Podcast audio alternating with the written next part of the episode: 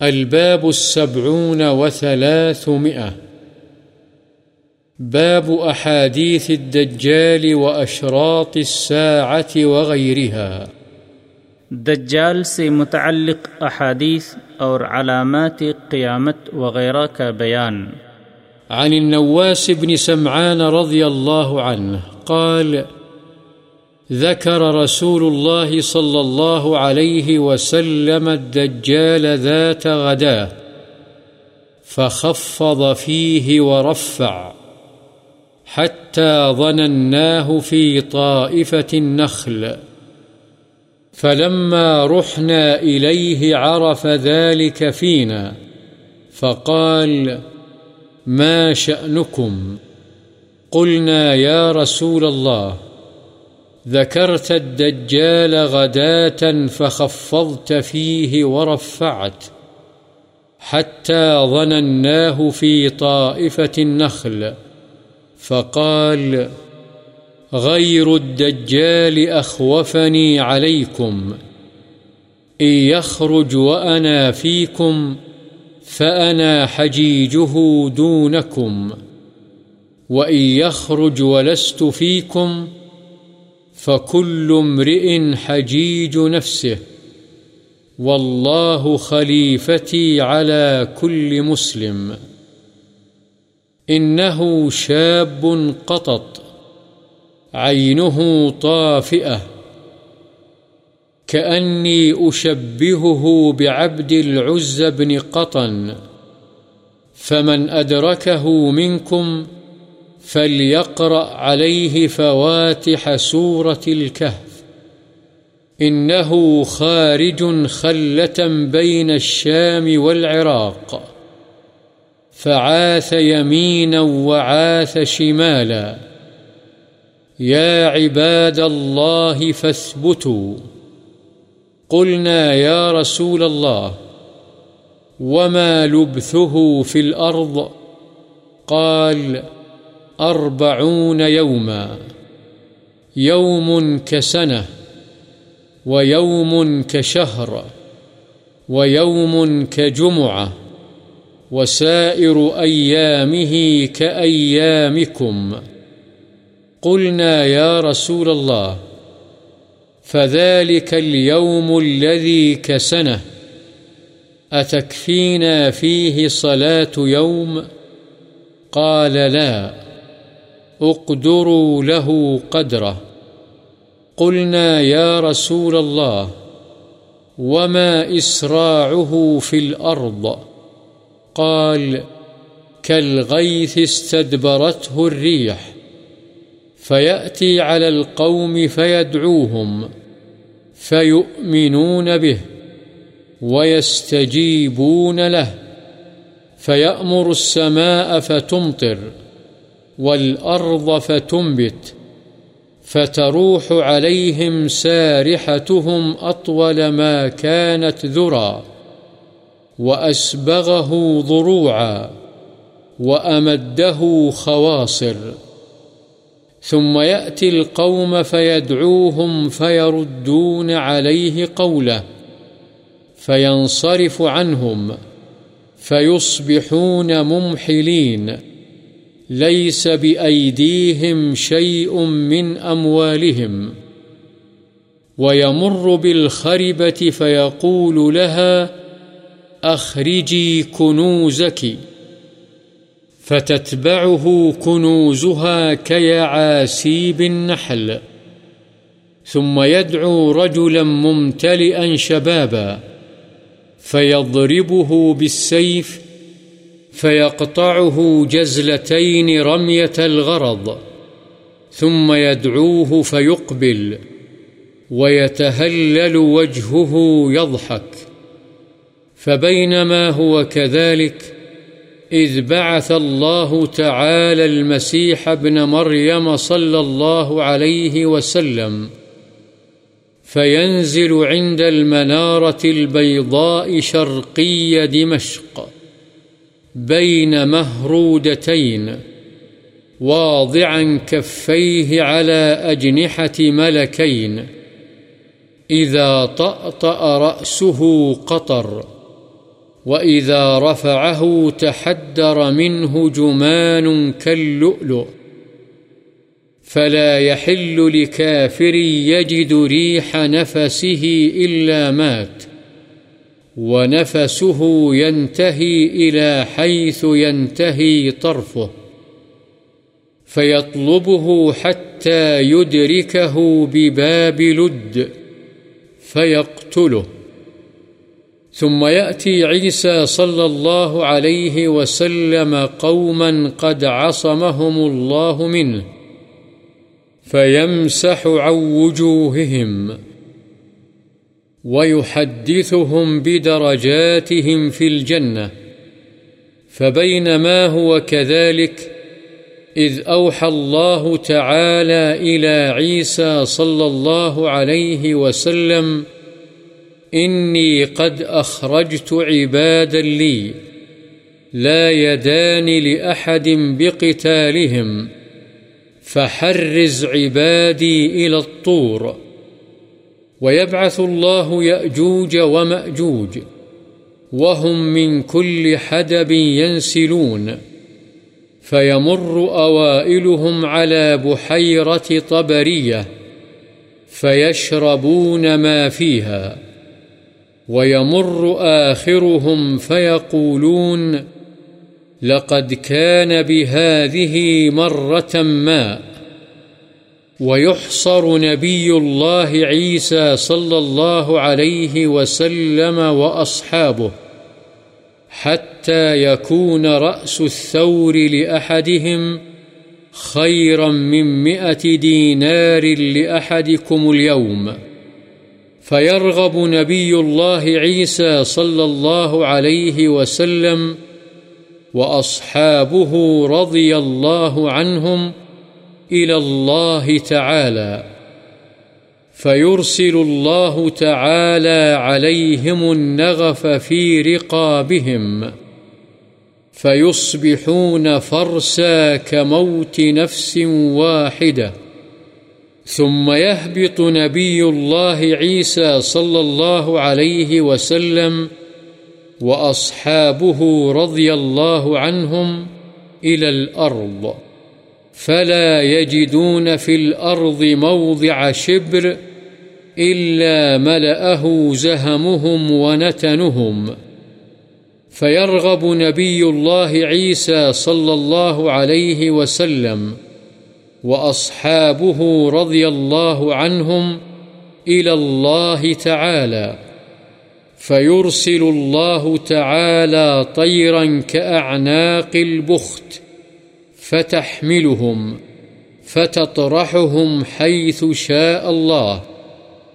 ثم يرسل الله عز وجل مطرا لا يكن منه بيت مدر ولا وبر.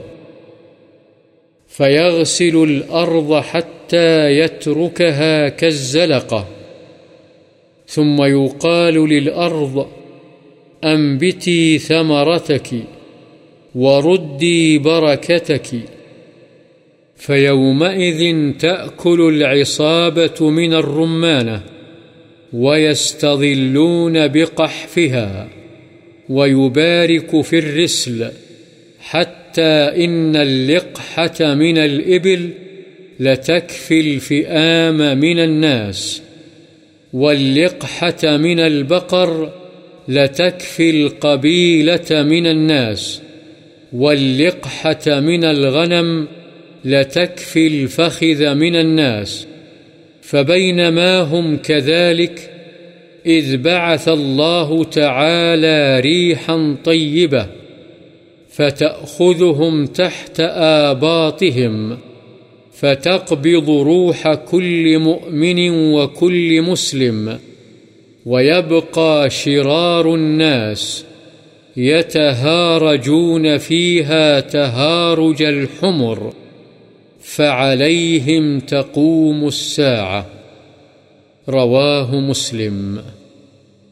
قوله خلة بين الشام والعراق، أي طريقا بينهما. وقوله عاث، بالعين المهملة والثاء المثلثة، العيث أشد الفساد. والذرى بضم الذال المعجمة وهو أعالي الأسنمة وهو جمع ذروة بضم الذال وكسرها واليعاسيب ذكور النحل وجزلتين أي قطعتين والغرض الهدف الذي يرمى إليه بالنشاب أي يرميه رمية كرمي النشاب إلى الهدف والمهرودة بالدار المهملة والمعجمة، وهي الثوب المصبوغ. قوله ولا يدان، أي لا طاقة، والنغف دود، وفرس جمع فريس، وهو القتيل. والزلقة بفتح الزاي واللام والقاف وروي الزلقة وروي الزلفة بضم الزاي وإسكان اللام وبالفاء، وهي المرآة، والعصابة الجماعة، والرسل بكسر الراء اللبن واللقحة اللبون، والفئام بكسر الفاء وبعدها همزة الجماعة، والفخذ من الناس دون القبيلة. حضرت نواس بن سمعان رضی اللہ عنہ بیان کرتے ہیں کہ رسول اللہ صلی اللہ علیہ وسلم نے ایک صبح دجال کا ذکر فرمایا۔ بس اس کے فتنے کو حقیر اور بڑا خطرناک کر کے بیان کیا۔ یا آواز کو بلند اور پست کیا۔ یہاں تک کہ ہم نے اس کی بابت گمان کیا کہ وہ یہاں کھجوروں کے جھنڈ میں ہے۔ چنانچہ جب ہم بعد میں رسول اللہ صلی اللہ علیہ وسلم کے پاس گئے، تو آپ نے ہمارے اندر موجود اضطراب کو پہچان لیا اور دریافت فرمایا، تمہارا کیا حال ہے؟ ہم نے عرض کیا، یا رسول اللہ، آپ نے صبح دجال کا ذکر فرمایا اور اسے حقیر اور خطرناک کر کے بیان فرمایا، یہاں تک کہ ہم نے اس کی بابت گمان کیا کہ وہ یہاں کھجوروں کے جھنڈ میں ہی موجود ہے۔ تو آپ صلی اللہ علیہ وسلم نے فرمایا، دجال کے علاوہ اور چیزوں سے مجھے تمہاری بابت زیادہ شدید اندیشہ ہے۔ اگر دجال میری موجودگی میں نکلا تو تمہاری جگہ میں خود اس سے نمٹ لوں گا۔ اور اگر میری زندگی کے بعد نکلا تو ہر آدمی خود اپنے نفس کا دفاع کرے گا۔ اور اللہ تعالی ہر مسلمان پر میرا جانشین ہے یعنی میری بجائے اللہ نگران ہے۔ وہ دجال، نوجوان اور گھنگریالے بالوں والا ہوگا۔ اس کی ایک آنکھ انگور کی طرح ابھری ہوئی ہوگی۔ گویا کہ میں اسے عبد العزا بن قطن سے تشبیح دیتا ہوں۔ لہذا تم میں سے جو شخص اسے پالے، اسے چاہیے کہ وہ اس پر سورہ کہف کی ابتدائی آیات پڑھے۔ وہ شام اور عراق کے درمیانی راستے پر ظاہر ہوگا اور دائیں بائیں فساد پھیلائے گا۔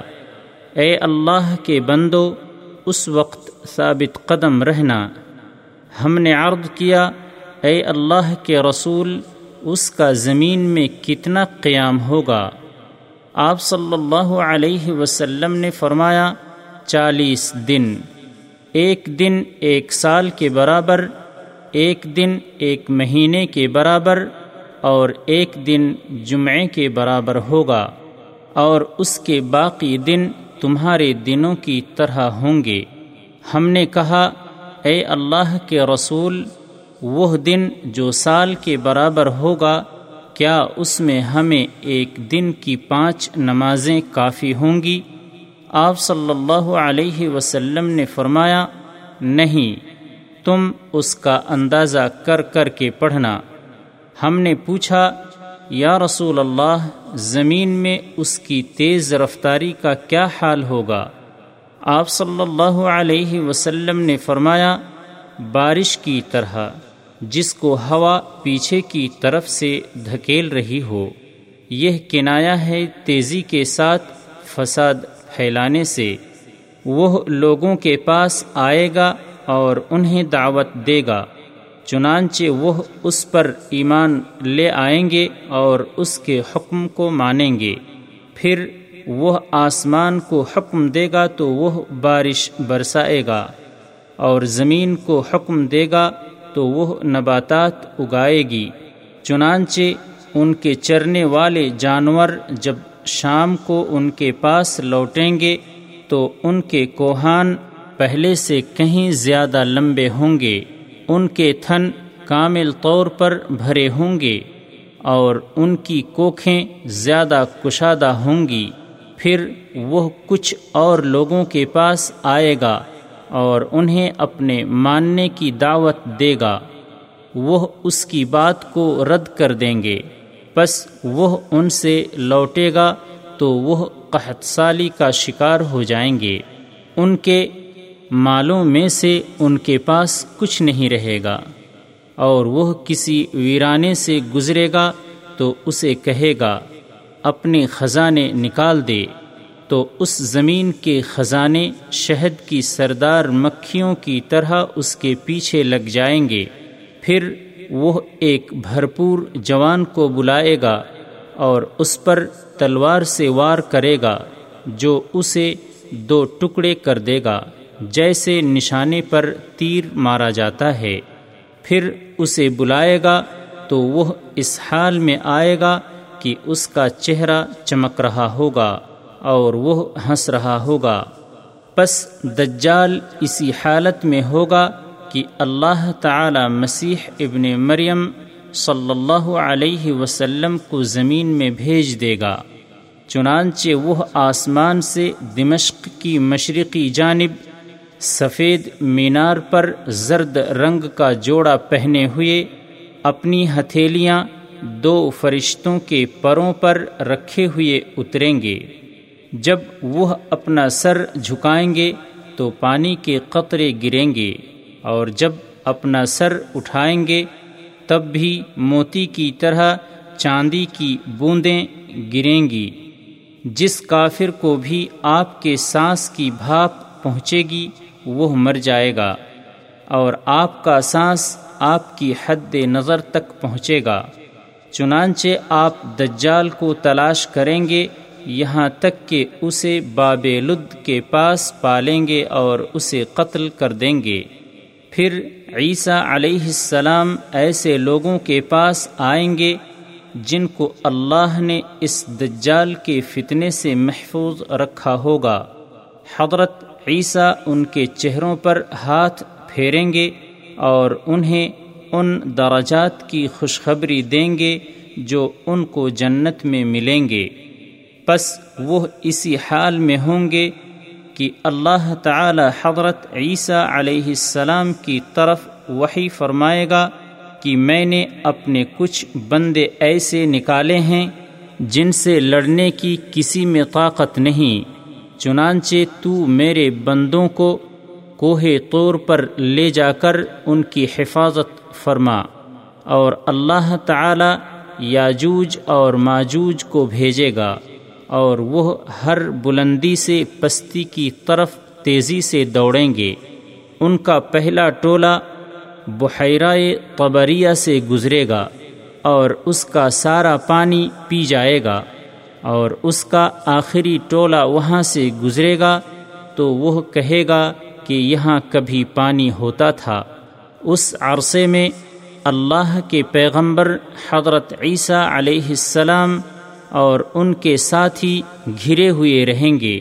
یہاں تک کہ ان میں ہر ایک کو بیل کی ایک سری تمہارے آج کے سو دینار سے بہتر معلوم ہوگی۔ پس اللہ کے پیغمبر عیسیٰ علیہ السلام اور ان کے ساتھی اللہ ان سے راضی ہو، اللہ کی طرف متوجہ ہوں گے۔ تو اللہ تعالی یاجوج و ماجوج کی گردنوں میں ایک کیڑا پیدا کر دے گا، جس سے وہ دفعتاً ایک جان کی طرح مر جائیں گے۔ پھر اللہ کے پیغمبر عیسیٰ علیہ السلام اور ان کے اصحاب رضی اللہ عنہم زمین پر اتریں گے اور وہ زمین میں ایک بالشت جگہ بھی ایسی نہیں پائیں گے جو ان کی لاشوں کی گندگی اور سخت بدبو سے خالی ہو۔ لہذا اللہ کے پیغمبر عیسیٰ علیہ السلام اور ان کے اصحاب رضی اللہ عنہم پھر اللہ کی طرف دعا کے لیے متوجہ ہوں گے۔ تو اللہ تعالی ایسے بڑے پرندے بھیجے گا جیسے بختی اونٹوں کی گردنیں ہوتی ہیں۔ وہ پرندے ان کی لاشوں کو اٹھائیں گے اور جہاں اللہ کو منظور ہوگا وہاں پھینک دیں گے۔ پھر اللہ تعالی ایسی بارش نازل فرمائے گا جس سے کوئی گھر اور خیمہ محفوظ نہیں رہے گا یعنی سب کو پہنچے گی۔ چنانچہ وہ ساری زمین کو دھو دے گی، حتیٰ کہ اسے چکنی چٹان یا آئینے کی طرح صاف کر کے چھوڑے گی۔ پھر زمین سے کہا جائے گا، اپنے پھل اگا اور اپنی برکت پھیر لا۔ پس اس وقت ایک انار کو ایک جماعت کھائے گی اور اس کے چھلکے سے سایہ حاصل کرے گی۔ اور دودھ میں اتنی برکت ڈال دی جائے گی کہ ایک دودھ دینے والی اونٹنی لوگوں کی ایک جماعت کو کافی ہوگی۔ اور ایک دودھ دینے والی گائے لوگوں کے ایک قبیلے کو کافی ہوگی۔ اور دودھ دینے والی ایک بکری لوگوں میں سے ایک گھرانے کو کافی ہوگی۔ پس وہ اسی حال میں ہوں گے کہ اللہ تعالی ایک پاکیزہ ہوا بھیجے گا جو ان مسلمانوں کو ان کی بغلوں کے نیچے سے لگے گی۔ پس وہ ہر مومن اور مسلمان کی روح کو قبض کر لے گی۔ اس کے بعد صرف بدترین لوگ باقی رہ جائیں گے جو اس زمین پر گدھوں کی طرح علانیہ لوگوں کے سامنے عورتوں سے جمع کریں گے۔ لہذا انہی لوگوں پر قیامت قائم ہوگی۔ مسلم۔ وعن ربعي بن حراش قال، انطلقت مع أبي مسعود الأنصاري إلى حذيفة بن اليمان رضي الله عنهم فقال له أبو مسعود حدثني ما سمعت من رسول الله صلى الله عليه وسلم في الدجال. قال، إن الدجال يخرج، وإن معه ماء ونارا. فأما الذي يراه الناس ماء، فنار تحرق. وأما الذي يراه الناس نارا فماء بارد عذب فمن أدركه منكم فليقع في الذي يراه نارا فإنه ماء عذب طيب فقال أبو مسعود وأنا قد سمعته متفق عليه حضرت ربعی بن حراش بیان کرتے ہیں کہ میں حضرت ابو مسعود انصاری رضی اللہ عنہ کے ساتھ حضرت حذیفہ بن یمان رضی اللہ عنہ کے پاس گیا تو حضرت ابو مسعود رضی اللہ عنہ نے ان سے فرمایا، آپ نے رسول اللہ صلی اللہ علیہ وسلم سے دجال کی بابت جو سنا ہے، وہ میرے سامنے بیان فرمائیں۔ انہوں نے بیان کیا کہ رسول اللہ صلی اللہ علیہ وسلم نے فرمایا، بے شک دجال نکلے گا اور اس کے ساتھ پانی اور آگ ہوگی۔ لوگ جس کو پانی خیال کریں گے، وہ جلانے والی آگ ہوگی۔ اور جس کو لوگ آگ سمجھیں گے، وہ میٹھا ٹھنڈا پانی ہوگا۔ چنانچہ تم میں سے جو شخص اس دجال کو پالے تو اس کو چاہیے کہ وہ اس میں گرے جس کو وہ آگ خیال کرے۔ اس لیے کہ وہ میٹھا عمدہ پانی ہوگا۔ تو حضرت ابو مسعود رضی اللہ عنہ نے فرمایا، میں نے بھی یہ بات رسول اللہ صلی اللہ علیہ وسلم سے سنی ہے۔ بخاری و مسلم۔ وعن عبد الله بن عمرو بن العاص رضي الله عنهما قال قال رسول الله صلى الله عليه وسلم، يخرج الدجال في أمتي، فيمكث أربعين، لا أدري أربعين يوما أو أربعين شهرا أو أربعين عاما. فيبعث الله عيسى بن مريم كأنه عروة بن مسعود.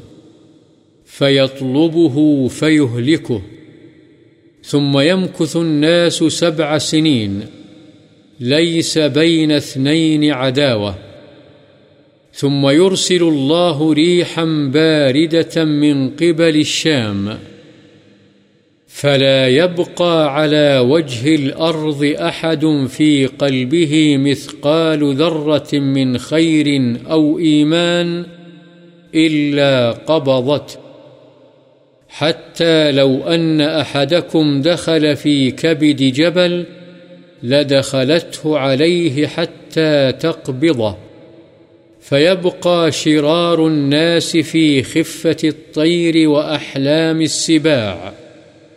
لا يعرفون معروفا ولا ينكرون منكرا. فيتمثل لهم الشيطان، فيقول فيقول ألا تستجيبون فيقولون فما تأمرنا فيأمرهم بعبادة الأوثان وهم في ذلك دار رزقهم حسن عيشهم ثم ينفخ في الصور فلا يسمعه أحد إلا أصغى ليتا ورفع ليتا وأول من يسمعه رجل يلوط حوض إبله فيصعق ويصعق الناس ثم يرسل الله أو قال ينزل الله مطرا كأنه الطل أو الظل فتنبت منه أجساد الناس ثم ينفخ فيه أخرى فإذا هم قيام ينظرون ثم يقال يا أيها الناس هلم إلى ربكم وقفوهم إنهم مسؤولون ثم يقال أخرجوا بعث النار فيقال من كم فيقال من كل ألف تسعمائة وتسعة وتسعين.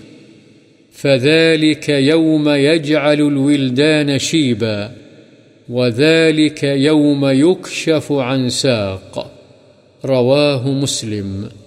الليت صفحة العنق، ومعناه يضع صفحة عنقه ويرفع صفحته الأخرى.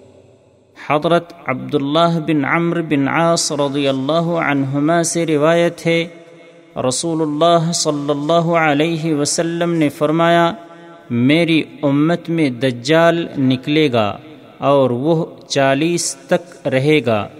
میں نہیں جانتا چالیس دن یا چالیس مہینے یا چالیس سال۔ پھر اللہ تعالی عیسیٰ بن مریم علیہ السلام کو بھیجے گا۔ وہ اسے تلاش کر کے ہلاک کر دیں گے۔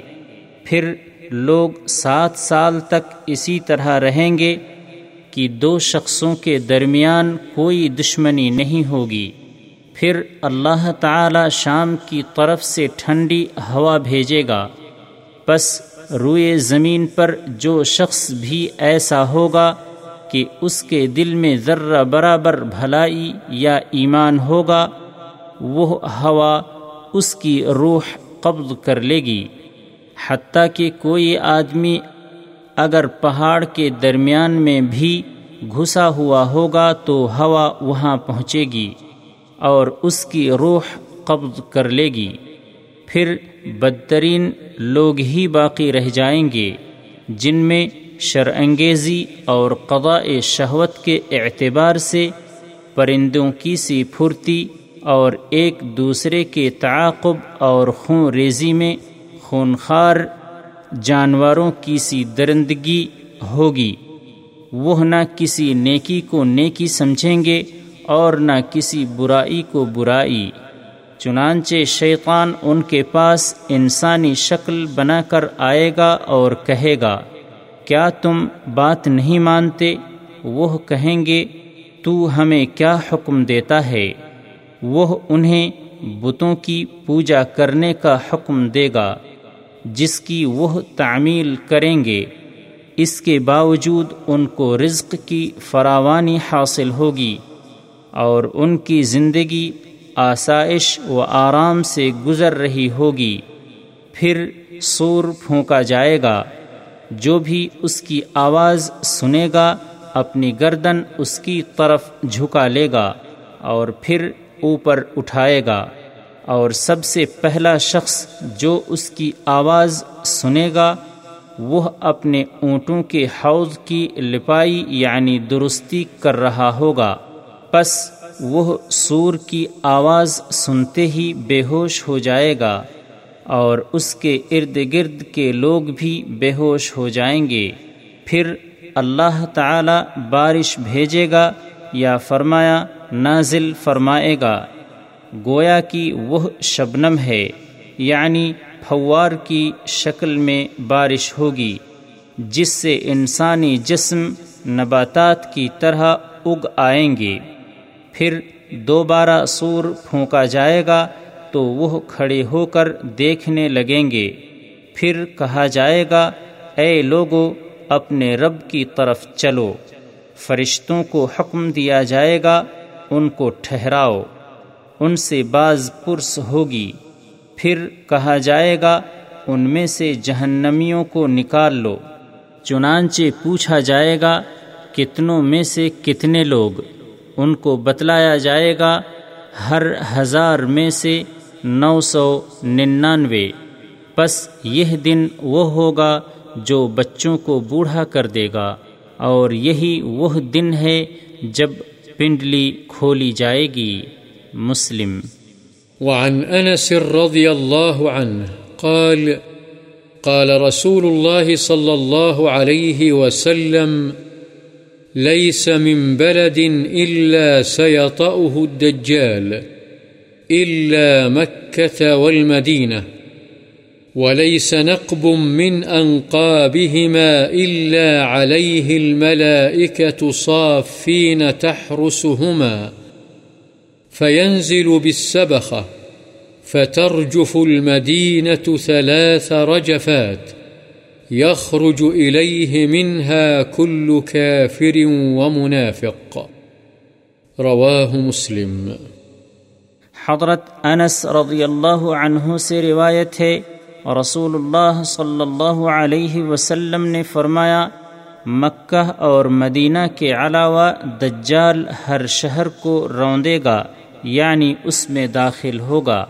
اور مکہ اور مدینہ کے پہاڑی راستوں میں سے ہر راستے پر فرشتے مقرر ہوں گے، جو صفیں بنائے ان کی حفاظت کرتے ہوں گے۔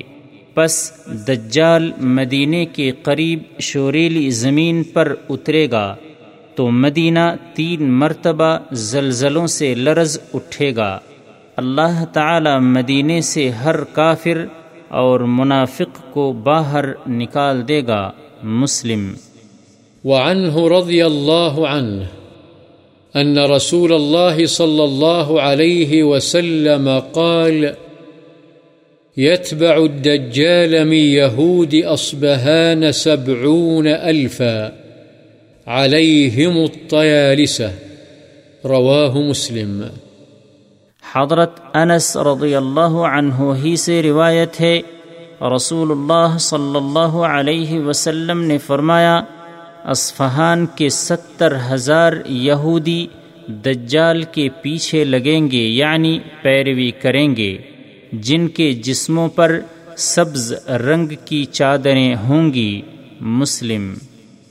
وعن أم شريك رضي الله عنها أنها سمعت النبي صلى الله عليه وسلم يقول، لا يفرن الناس من الدجال في الجبال، رواه مسلم۔ حضرت ام شریک رضی اللہ عنہا بیان فرماتی ہیں کہ انہوں نے رسول اللہ صلی اللہ علیہ وسلم کو فرماتے ہوئے سنا، لوگ دجال کے خوف سے بھاگ کر پہاڑوں میں جا پناہ لیں گے۔ مسلم۔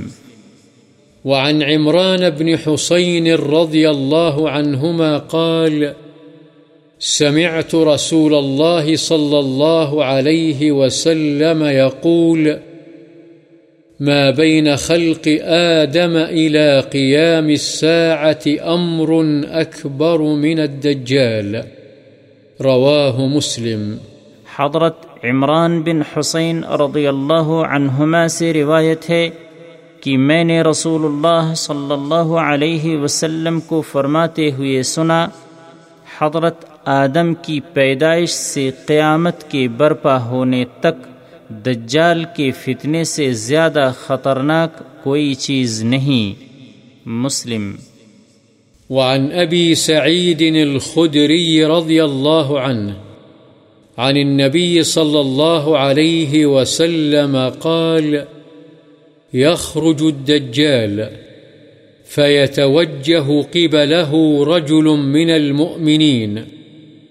فيتلقاه المسالح، مسالح الدجال. فيقولون له، إلى أين تعمد؟ فيقول، أعمد إلى هذا الذي خرج؟ فيقولون له، أوما تؤمن بربنا؟ فيقول، ما بربنا خفاء. فيقولون اقتلوه.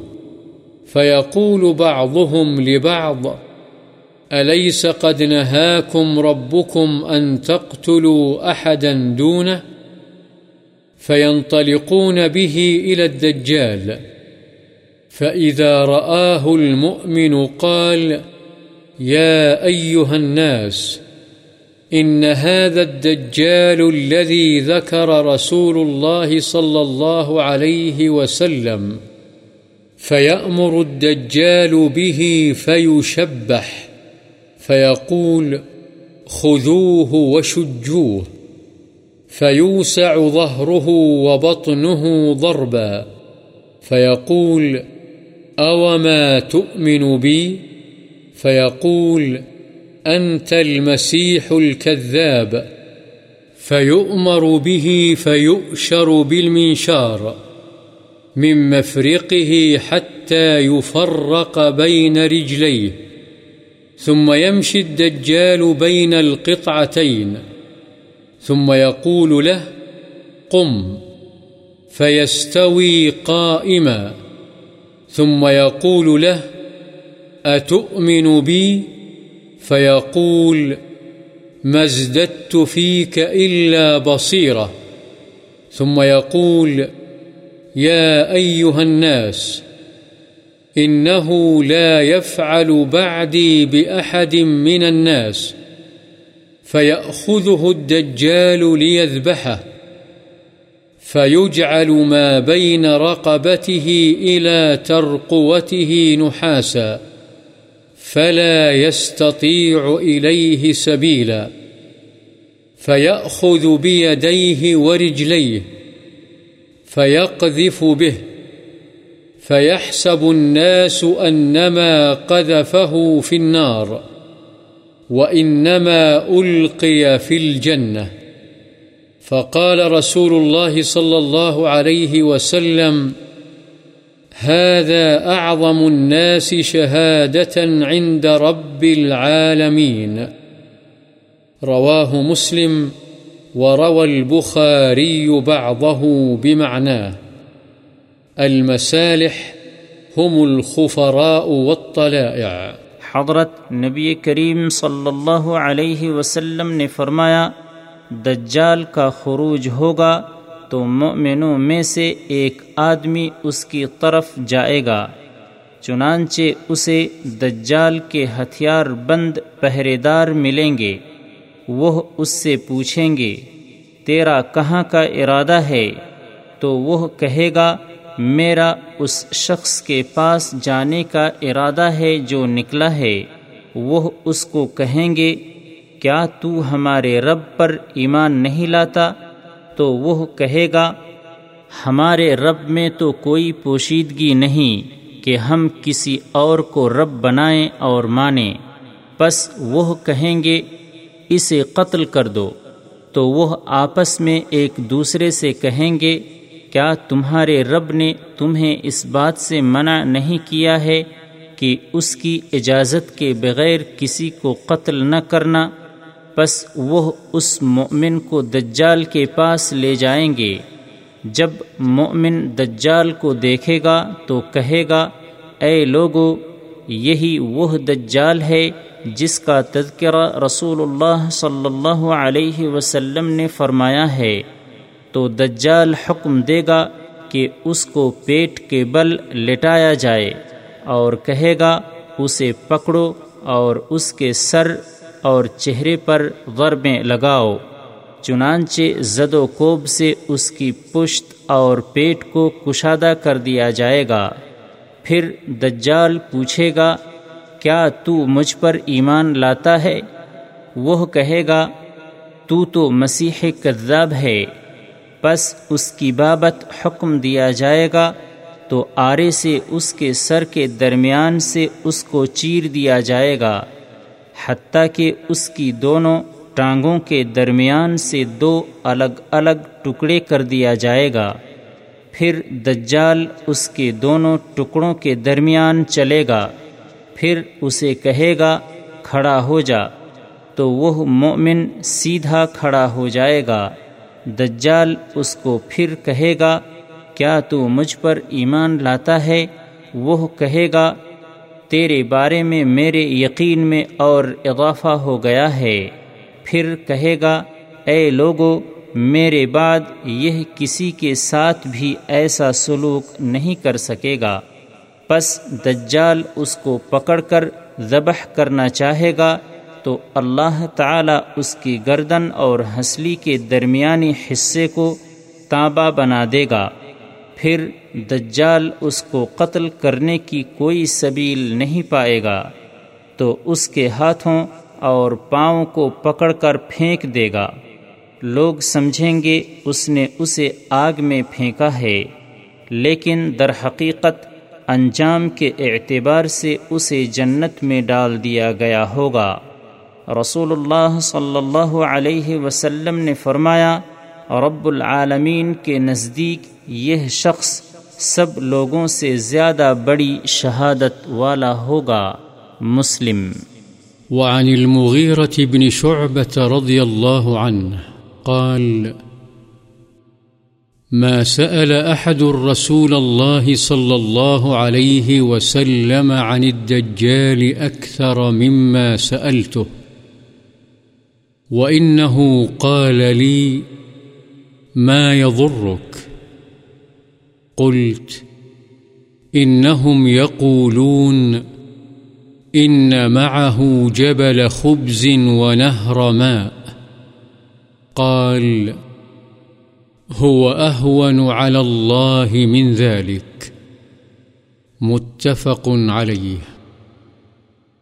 حضرت مغیرہ بن شعبہ رضی اللہ عنہ بیان فرماتے ہیں کہ دجال کے فتنے کے بارے میں رسول اللہ صلی اللہ علیہ وسلم سے جتنے سوال میں نے کیے، اتنے کسی نے نہیں کیے۔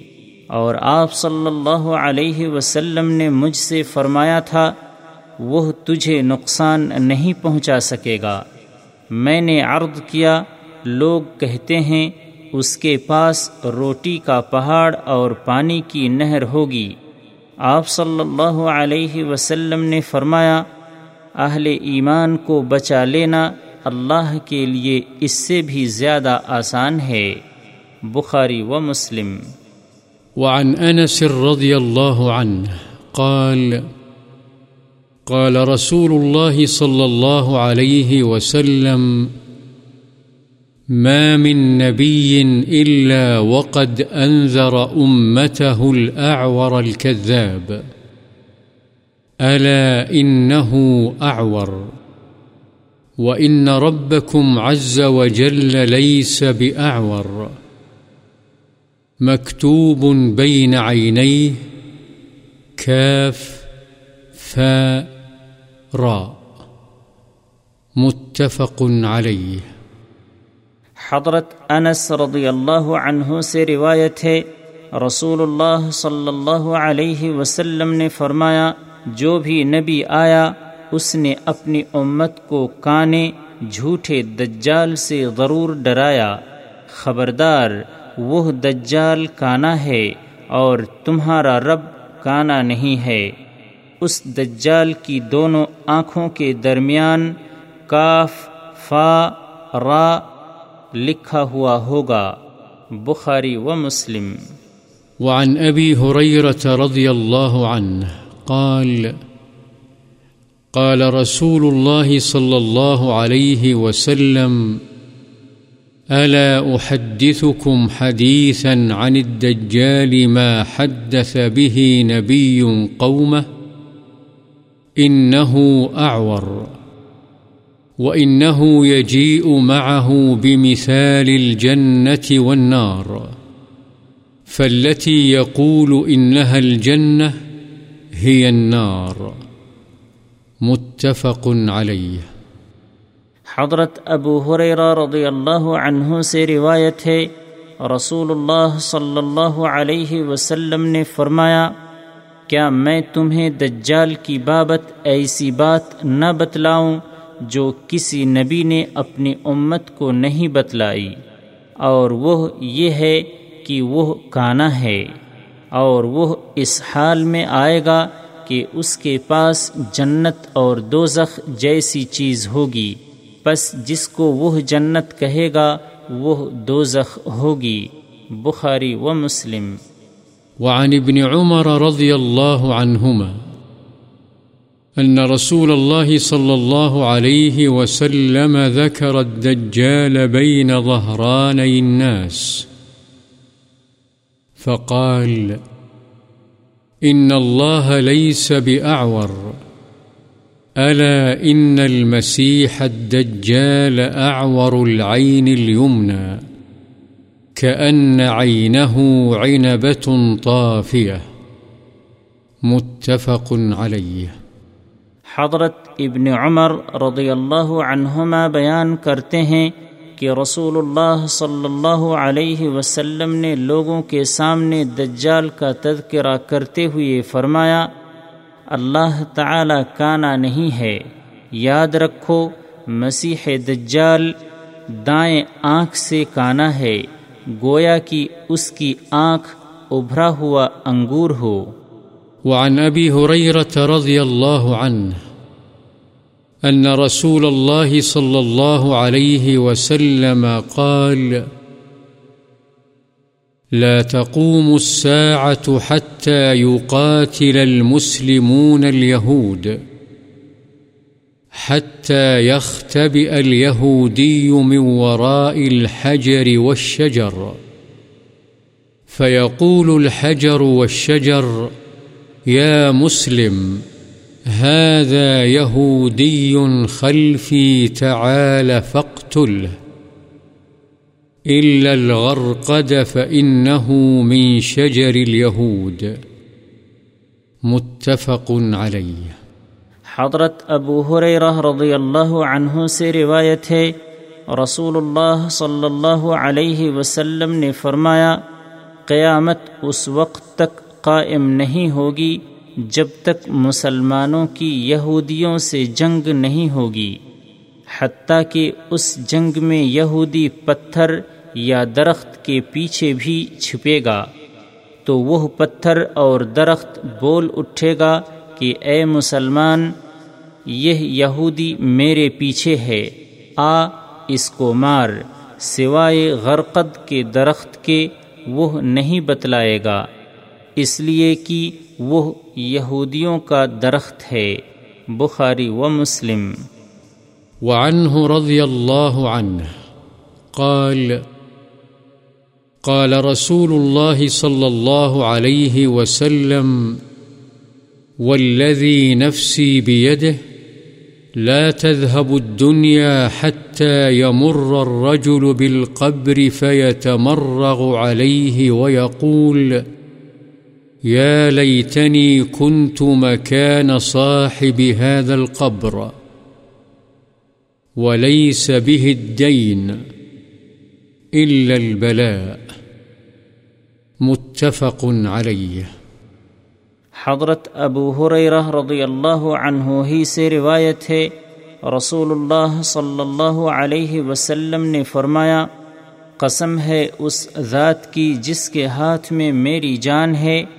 دنیا ختم نہ ہوگی، یہاں تک کہ اس سے پہلے آدمی قبر پر سے گزرے گا، تو اس میں لوٹ پوٹ ہوگا اور کہے گا کہ کاش اس قبر والے کی جگہ میں ہوتا۔ ایسا دین کی حفاظت کی وجہ سے نہیں کہے گا، بلکہ اس کا سبب دنیا کی آزمائش ہوگی۔ بخاری و مسلم وعنه رضي الله عنه قال قال رسول الله صلى الله عليه وسلم، لا تقوم الساعة حتى يحسر الفرات عن جبل من ذهب. يقتتل عليه، فيقتل من كل مئة تسعة وتسعون.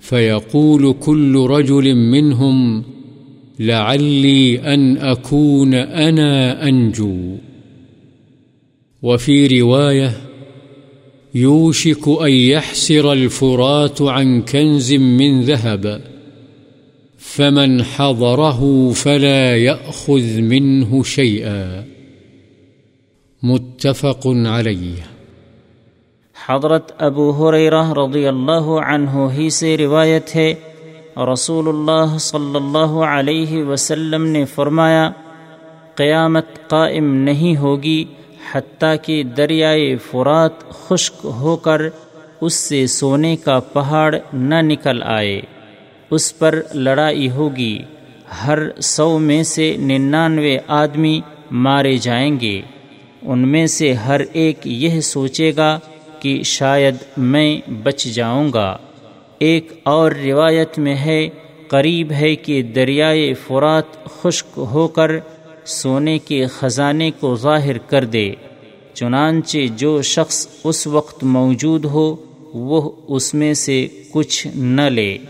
وعنه رضي الله عنه قال، سمعت رسول الله صلى الله عليه وسلم يقول يتركون المدينة على خير ما كانت، لا يغشاها إلا العوافي. يريد عوافي السباع والطير. وآخر من يحشر راعيان من مزينة، يريدان المدينة، ينعقان بغنمهما. فيجدانها وحوشا حتى إذا بلغا ثنية الوداع خرا على وجوههما متفق عليه. حضرت ابو حریرہ رضی اللہ عنہ ہی سے روایت ہے کہ میں نے رسول اللہ صلی اللہ علیہ وسلم کو فرماتے ہوئے سنا لوگ مدینہ کو بہتر حالت میں ہونے کے باوجود چھوڑ جائیں گے۔ اس وقت سوائے وحشی درندوں اور پرندوں کے ادھر کا کوئی رخ نہیں کرے گا۔ آخر میں جن پر قیامت قائم ہوگی، مزینہ قبیلے کے دو چرواہے ہوں گے، جو اپنی بکریوں کے ریوڑ کو ہانکتے ہوئے مدینے کو جا رہے ہوں گے۔ بس وہ مدینہ کو وحشیوں کا مسکن پائیں گے۔ یہاں تک کہ جب وہ سنیت الوداع مقام پر پہنچیں گے، تو دونوں اپنے منہ کے بل گر پڑیں گے۔ بخاری و مسلم۔ وعن أبي سعيد الخدري رضي الله عنه أن النبي صلى الله عليه وسلم قال يكون خليفة من خلفائكم في آخر الزمان يحث المال ولا يعده. رواه مسلم. حضرت ابو سعید خدری رضی اللہ عنہ سے روایت ہے کہ نبی کریم صلی اللہ علیہ وسلم نے فرمایا، آخری زمانے میں تمہارے خلافہ میں سے ایک خلیفہ ہوگا جو لپ بھر بھر کر لوگوں کو مال دے گا اور اسے شمار بھی نہیں کرے گا۔ مسلم۔ وعن ابی موسى الاشعری رضی اللہ عنہ ان النبي صلى الله عليه وسلم قال ليأتين على الناس زمان يطوف الرجل فيه بالصدقة من الذهب فلا يجد أحدا يأخذها منه، ويرى الرجل الواحد يتبعه أربعون امرأة يلذن به من قلة الرجال وكثرة النساء. رواه مسلم. حضرت ابو موسا اشعری رضی اللہ عنہ سے روایت ہے، نبی کریم صلی اللہ علیہ وسلم نے فرمایا لوگوں پر ایک وقت ضرور ایسا آئے گا کہ آدمی سونے کے مال کا صدقہ لے کر گھومے پھرے گا، لیکن کوئی ایسا شخص نہیں پائے گا جو اسے قبول کرے۔ اور یہ حالت بھی دیکھنے میں آئے گی کہ چالیس چالیس عورتیں ایک ایک آدمی کی نگرانی اور پناہ میں ہوں گی، اور ایسا مردوں کی کمی اور عورتوں کی کثرت کی وجہ سے ہوگا مسلم۔ وعن ابی حریرت رضی اللہ عنہ، عن النبي صلى الله عليه وسلم قال، اشترى رجل من رجل عقارا، فوجد الذي اشترى العقار في عقاره جرة فيها ذهب۔ فقال له الذي اشترى العقار، خذ ذهبك. إنما اشتريت منك الأرض ولم أشتري الذهب. وقال الذي له الأرض، إنما بعتك الأرض وما فيها. فتحاكما إلى رجل، فقال الذي تحاكما إليه ألكما ولد؟ قال أحدهما لي غلام. وقال الآخر لي جارية. قال أنكح الغلام الجارية وأنفقا على أنفسهما منه وتصدقا. متفق عليه. حضرت ابو حریرہ رضی اللہ عنہ سے روایت ہے، نبی کریم صلی اللہ علیہ وسلم نے فرمایا، ایک آدمی نے دوسرے آدمی سے زمین خریدی، تو زمین خریدنے والے نے خریدی ہوئی زمین میں سونے کا ایک مٹکا پایا، تو اس نے فروخت کرنے والے سے کہا، اپنا سونا لے لے، میں نے تو تجھ سے صرف زمین خریدی تھی۔ سونا نہیں خریدا تھا۔ زمین کے مالک نے کہا، میں نے تو تجھے زمین اور زمین میں موجود ہر چیز فروخت کی تھی، چنانچہ وہ دونوں اپنا فیصلہ کرانے ایک آدمی کے پاس گئے۔ تو اس شخص نے جس کے پاس وہ فیصلہ کرانے گئے کہا، کیا تم دونوں کی اولاد ہے؟ ان میں سے ایک نے کہا، میرا ایک لڑکا ہے۔ دوسرے نے کہا، میری ایک لڑکی ہے۔ اس فیصلہ کرنے والے نے کہا، تم اس لڑکے، لڑکی کا باہم نکاح کر دو اور ان پر اس سونے سے خرچ کرو اور جو بچے صدقہ کر دو۔ بخاری و مسلم۔ وعنه رضي الله عنه أنه سمع رسول الله صلى الله عليه وسلم يقول، كانت امرأتان معهما ابناهما، جاء الذئب فذهب بابن إحداهما، فقالت لصاحبتها، إنما ذهب بابنك. وقالت الأخرى، إنما ذهب بابنك. فتحاكما إلى داود صلى الله عليه وسلم فقضى به للكبرى فخرجتا على سليمان بن داود صلى الله عليه وسلم فأخبرتاه فقال، ائتوني بالسكين أشقه بينهما فقالت الصغرى لا تفعل رحمك الله، هو ابنها، فقضى به للصغرى، متفق عليه. حضرت ابو حریرہ رضی اللہ عنہ ہی سے روایت ہے کہ انہوں نے رسول اللہ صلی اللہ علیہ وسلم سے سنا، آپ صلی اللہ علیہ وسلم نے فرمایا، دو عورتیں تھیں دونوں کے ساتھ ان کے بیٹے بھی تھے۔ بھیڑیا آیا اور ان میں سے ایک کے بیٹے کو اٹھا کر لے گیا۔ تو دوسری عورت نے اپنی ساتھی عورت سے کہا، بھیڑیا تیرے بیٹے کو لے گیا ہے۔ دوسری نے کہا، وہ تیرا بیٹا لے گیا ہے۔ چنانچہ یہ دونوں فیصلے کے لیے حضرت داؤد علیہ السلام کے پاس گئیں۔ تو انہوں نے بڑی عورت کے حق میں فیصلہ کر دیا۔ پھر یہ دونوں باہر نکل کر حضرت سلیمان بن داود علیہ السلام کے پاس چلی گئیں اور انہیں واقعہ بتلایا۔ تو انہوں نے فرمایا، میرے پاس چھری لاؤ۔ میں اس بچے کے ٹکڑے کر کے ان دونوں کے درمیان تقسیم کر دوں۔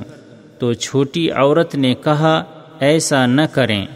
اللہ آپ پر رحم فرمائیں وہ بیٹا اس کا یعنی دوسری بڑی عورت کا ہے۔ چنانچہ یہ سن کر آپ نے چھوٹی عورت کے حق میں فیصلہ کر دیا۔ بخاری و مسلم۔ وعن مرداس الأسلمي رضي الله عنه قال قال النبي صلى الله عليه وسلم يذهب الصالحون الأول فالأول وتبقى حثالة كحثالة الشعير أو التمر لا يباليهم الله باله حضرت مرداس اسلمی رضی اللہ عنہ سے روایت ہے کہ نبی اکرم صلی اللہ علیہ وسلم نے فرمایا، نیک لوگ ایک ایک کر کے اٹھ جائیں گے۔ اور جو یا کھجور کے بھوسے کی مانند ردی قسم کے لوگ باقی رہ جائیں گے، جن کی اللہ کے ہاں کوئی قدر و قیمت نہ ہوگی۔ بخاری۔ وعن رفاعة بن رافع الزرقي رضي الله عنه قال، جاء جبريل إلى النبي صلى الله عليه وسلم قال ما تعدون أهل بدر فيكم؟ قال، من أفضل المسلمين أو كلمة نحوها.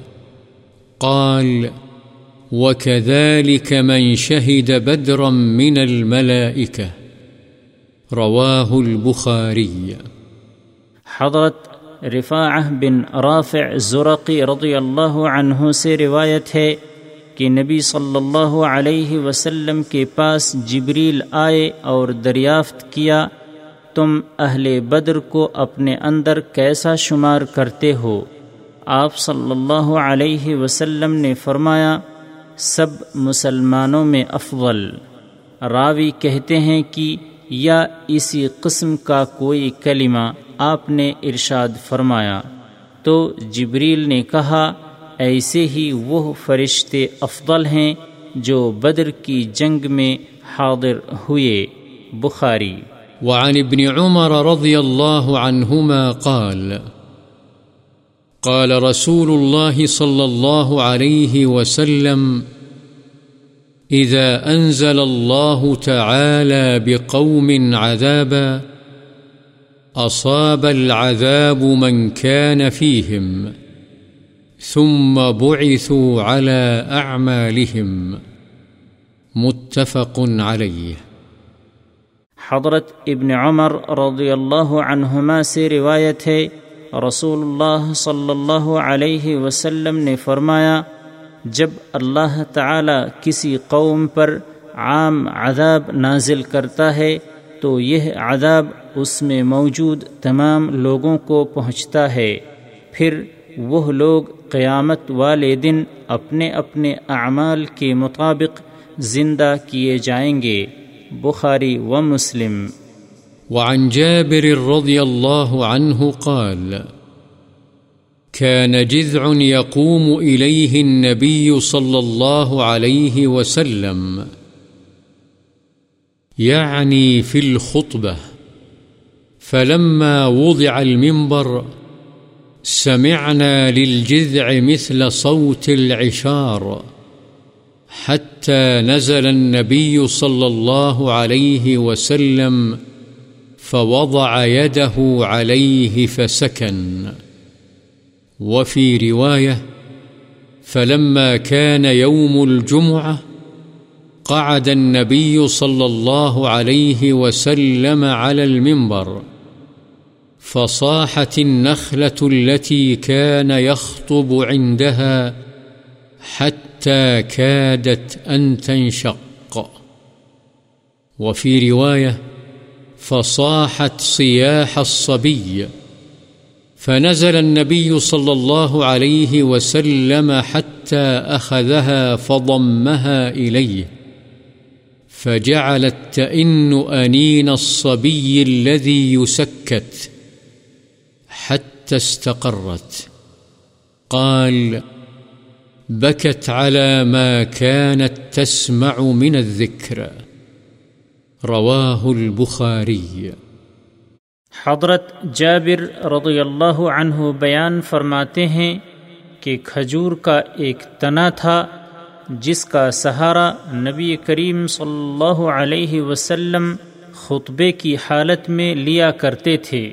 چنانچہ جب آپ کے لیے لکڑی کا ممبر بنا کر رکھا گیا تو ہم نے تنے سے دس ماہ کی حاملہ اونٹنی کی آواز کی مانند رونے کی آواز سنی۔ یہاں تک کہ نبی صلی اللہ علیہ وسلم ممبر سے نیچے اترے اور اس پر اپنا دست مبارک رکھا تو وہ خاموش ہو گیا۔ ایک اور روایت میں ہے جب جمعہ کا دن ہوا اور نبی صلی اللہ علیہ وسلم ممبر پر تشریف فرما ہوئے تو کھجور کا وہ تنا جس کا سہارا لے کر آپ خطبہ ارشاد فرمایا کرتے تھے، اس طرح چیخ کے رونے لگا کہ قریب تھا کہ وہ پھٹ جائے۔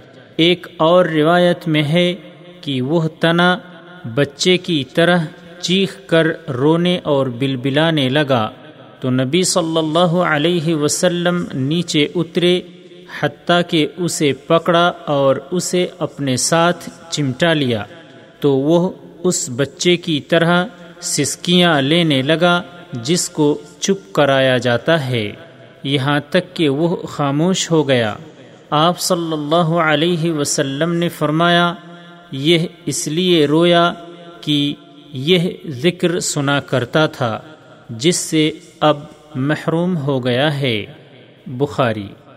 عن ابی ثعلبة الخشني جرثوم بن ناشر رضي الله عنه عن رسول الله صلى الله عليه وسلم قال إن الله تعالى فرض فرائض فلا تضيعوها وحد حدودا فلا تعتدوها وحرم أشياء فلا تنتهكوها وسكت عن أشياء رحمة لكم غير نسيان فلا تبحثوا عنها وسكت عن أشياء رحمة لكم غير نسيان فلا تبحثوا عنها حديث حسن رواه الدار قطني وغيره.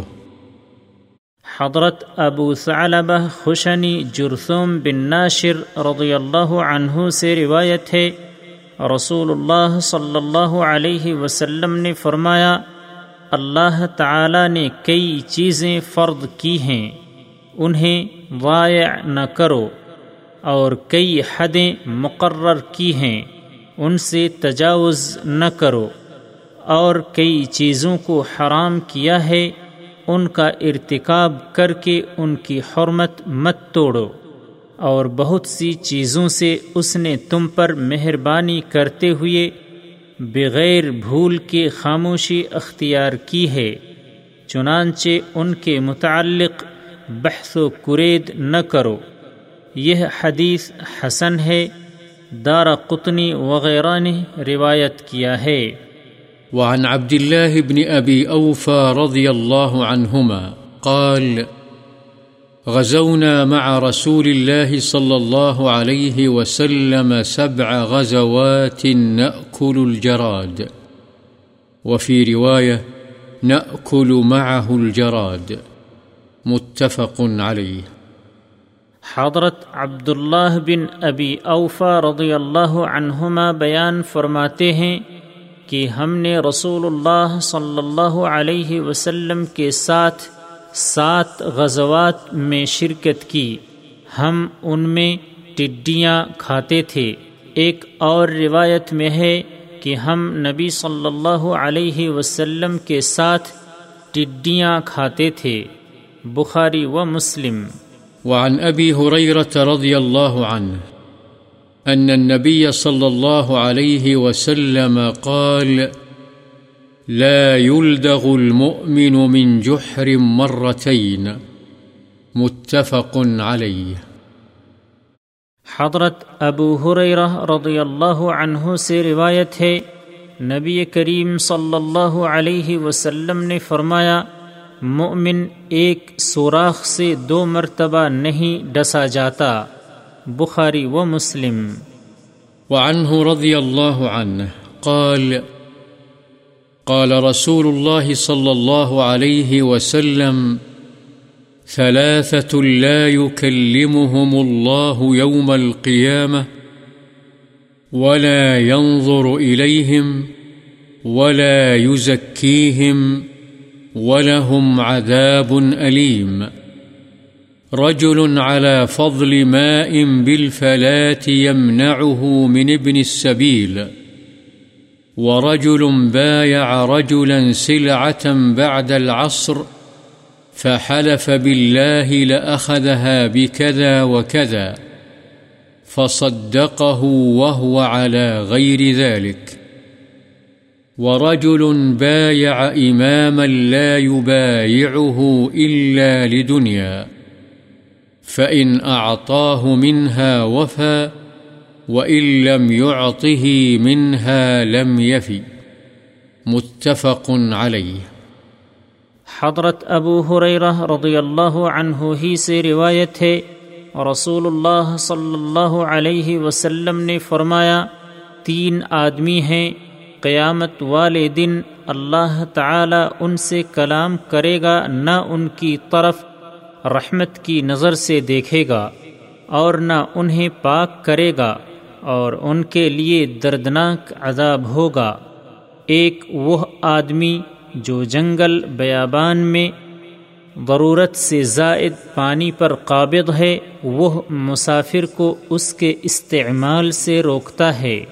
دوسرا وہ آدمی جو عصر کے بعد کسی آدمی سے اپنے سامان کا سودا کرے اور اللہ کی قسم کھا کر کہے کہ خود اس نے یہ سامان اتنے اتنے میں لیا تھا، تو وہ دوسرا آدمی اس کی تصدیق کرے، حالانکہ حقیقت اس کے برعکس ہو یعنی قسم کھانے میں وہ جھوٹا ہو۔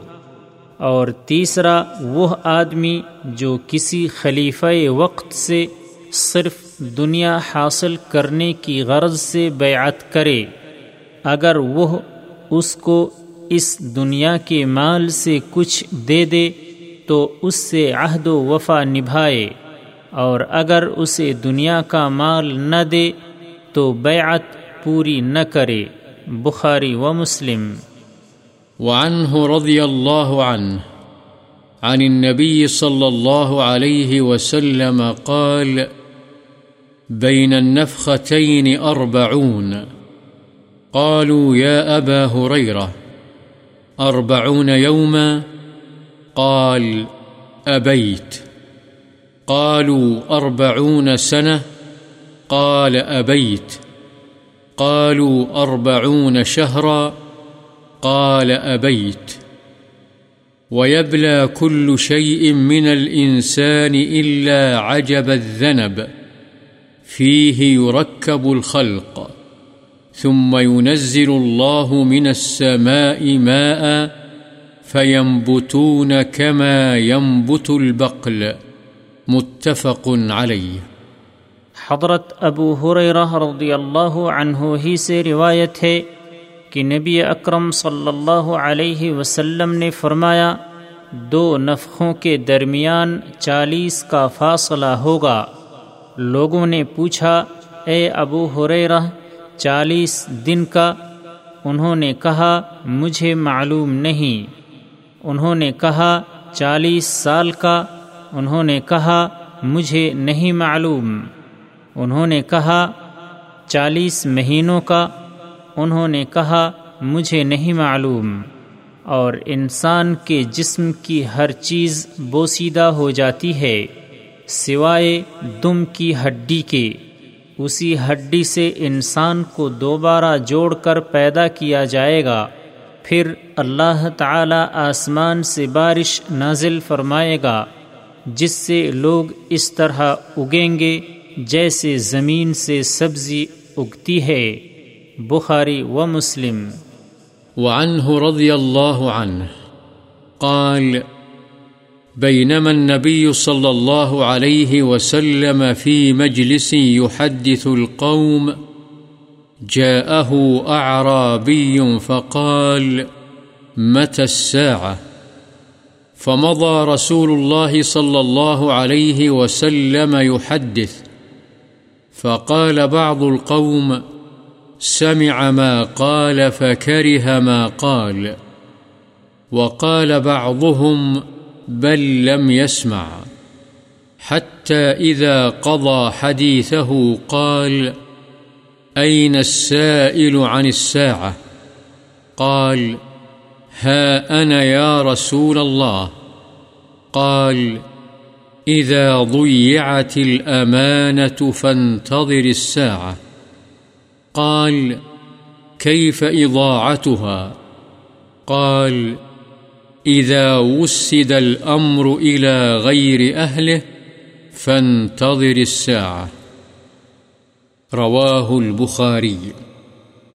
حضرت ابو حریرہ رضی اللہ عنہ ہی سے روایت ہے کہ ایک دفعہ نبی کریم صلی اللہ علیہ وسلم کسی مجلس میں تشریف فرما لوگوں سے مصروف گفتگو تھے کہ ایک دیہاتی آیا اور اس نے پوچھا قیامت کب آئے گی؟ رسول اللہ صلی اللہ علیہ وسلم برابر گفتگو فرماتے رہے تو لوگوں میں سے کسی نے کہا، اس دیہاتی نے جو کہا ہے، وہ آپ نے سن تو لیا ہے، لیکن اسے آپ نے پسند نہیں فرمایا۔ اور بعض نے کہا، آپ نے سنا ہی نہیں۔ یہاں تک کہ جب آپ نے اپنی بات مکمل فرما لی تو فرمایا، قیامت کی بابت پوچھنے والا کہاں ہے؟ اس نے کہا، میں حاضر ہوں، یا رسول اللہ۔ آپ صلی اللہ علیہ وسلم نے فرمایا، جب امانت ضائع کر دی جائے تو قیامت کا انتظار کرو۔ اس نے پوچھا، امانت کا ضائع کرنا کیسے ہوگا؟ آپ صلی اللہ علیہ وسلم نے فرمایا، جب دین و دنیا کا معاملہ نا اہل لوگوں کے سپرد کر دیا جائے، تو قیامت کا انتظار کرو۔ بخاری۔ وعنه رضي الله عنه أن رسول الله صلى الله عليه وسلم قال يصلون لكم فإن أصابوا فلكم وإن أخطأوا فلكم وعليهم۔ رواه البخاري۔ حضرت ابو حریرہ رضی اللہ عنہ ہی سے روایت ہے کہ رسول اللہ صلی اللہ علیہ وسلم نے فرمایا، حکمران تمہیں نماز پڑھائیں گے۔ بس اگر وہ درست پڑھائیں گے تو تمہارے لیے اجر ہے، اور اگر وہ غلطی کریں گے تو بھی تمہارے لیے اجر ہے اور غلطی کا وبال انہی پر ہوگا۔ بخاری۔ وعنه رضي الله عنه كنتم خير أمة أخرجت للناس۔ قال خير الناس للناس۔ يأتون بهم في السلاسل في أعناقهم حتى يدخلوا في الإسلام حضرت ابو حریرہ رضی اللہ عنہ ہی سے آیت، کنتم خیر امت اخرجت للناس کی تفسیر میں منقول ہے کہ لوگوں کے لیے لوگوں میں سب سے بہتر وہ ہے جو لوگوں کو ان کی گردنوں میں زنجیریں ڈال کر لاتے ہیں، حتیٰ کہ وہ اسلام میں داخل ہو جاتے ہیں۔ بخاری وعنه رضي الله عنه. عن النبي صلى الله عليه وسلم قال عجب الله عز وجل من قوم يدخلون الجنة في السلاسل. رواهما البخاري. معناها يؤسرون ويقيدون ثم يسلمون فيدخلون الجنة. حضرت ابو حریرہ رضی اللہ عنہ ہی سے روایت ہے کہ نبی کریم صلی اللہ علیہ وسلم نے فرمایا، اللہ تعالی ان لوگوں پر تعجب کا اظہار فرماتا ہے جو زنجیروں میں جکڑے جنت میں داخل ہوں گے۔ بخاری۔ اس کے معنی ہیں، انہیں قید کر کے زنجیروں میں جکڑ دیا جاتا ہے پھر وہ اسلام قبول کر لیتے ہیں اور جنت میں پہنچ جاتے ہیں۔ وعنه رضي الله عنه عن النبي صلى الله عليه وسلم قال أحب البلاد إلى الله مساجدها وأبغض البلاد إلى الله أسواقها رواه مسلم۔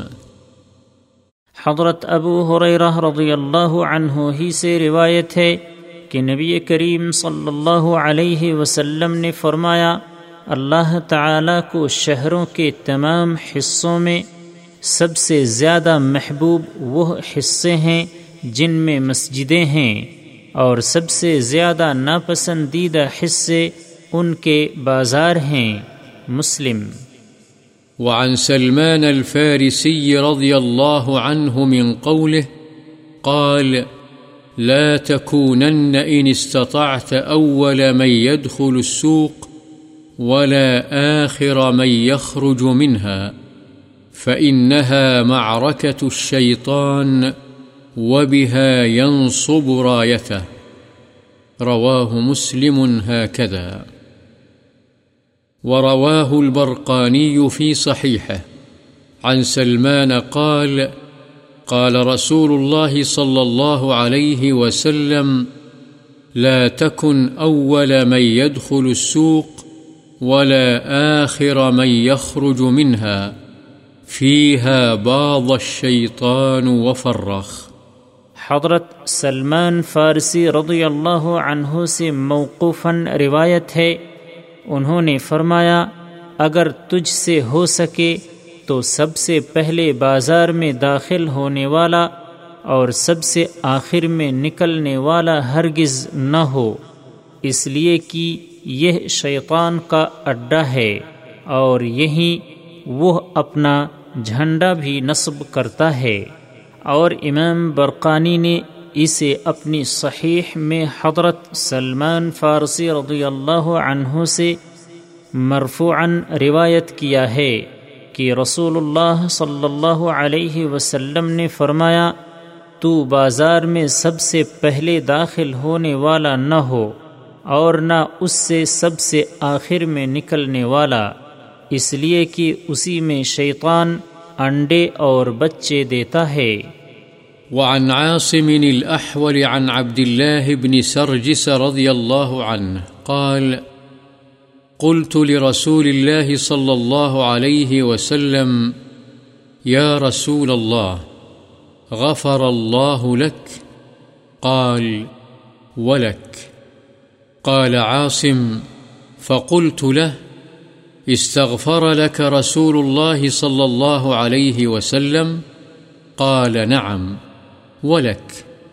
ثم تلا هذه الآية. واستغفر لذنبك وللمؤمنين والمؤمنات. رواه مسلم.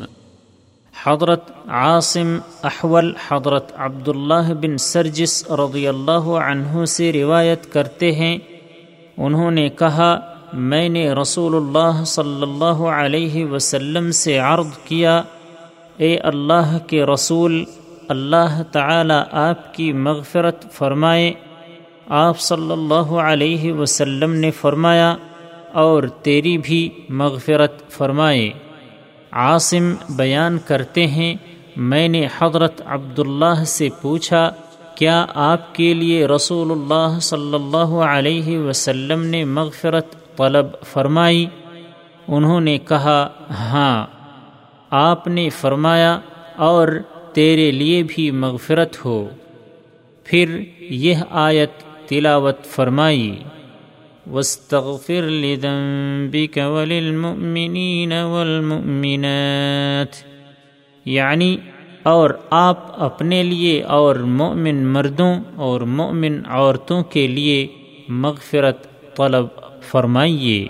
مسلم وعن أبي مسعود الأنصاري رضي الله عنه قال قال النبي صلى الله عليه وسلم، إن مما أدرك الناس من كلام النبوة الأولى إذا لم تستحي فاصنع ما شئت.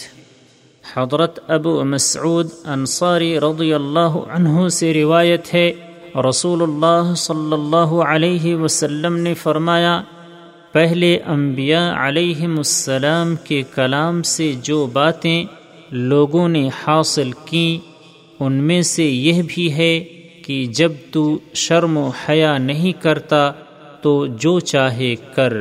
بخاری۔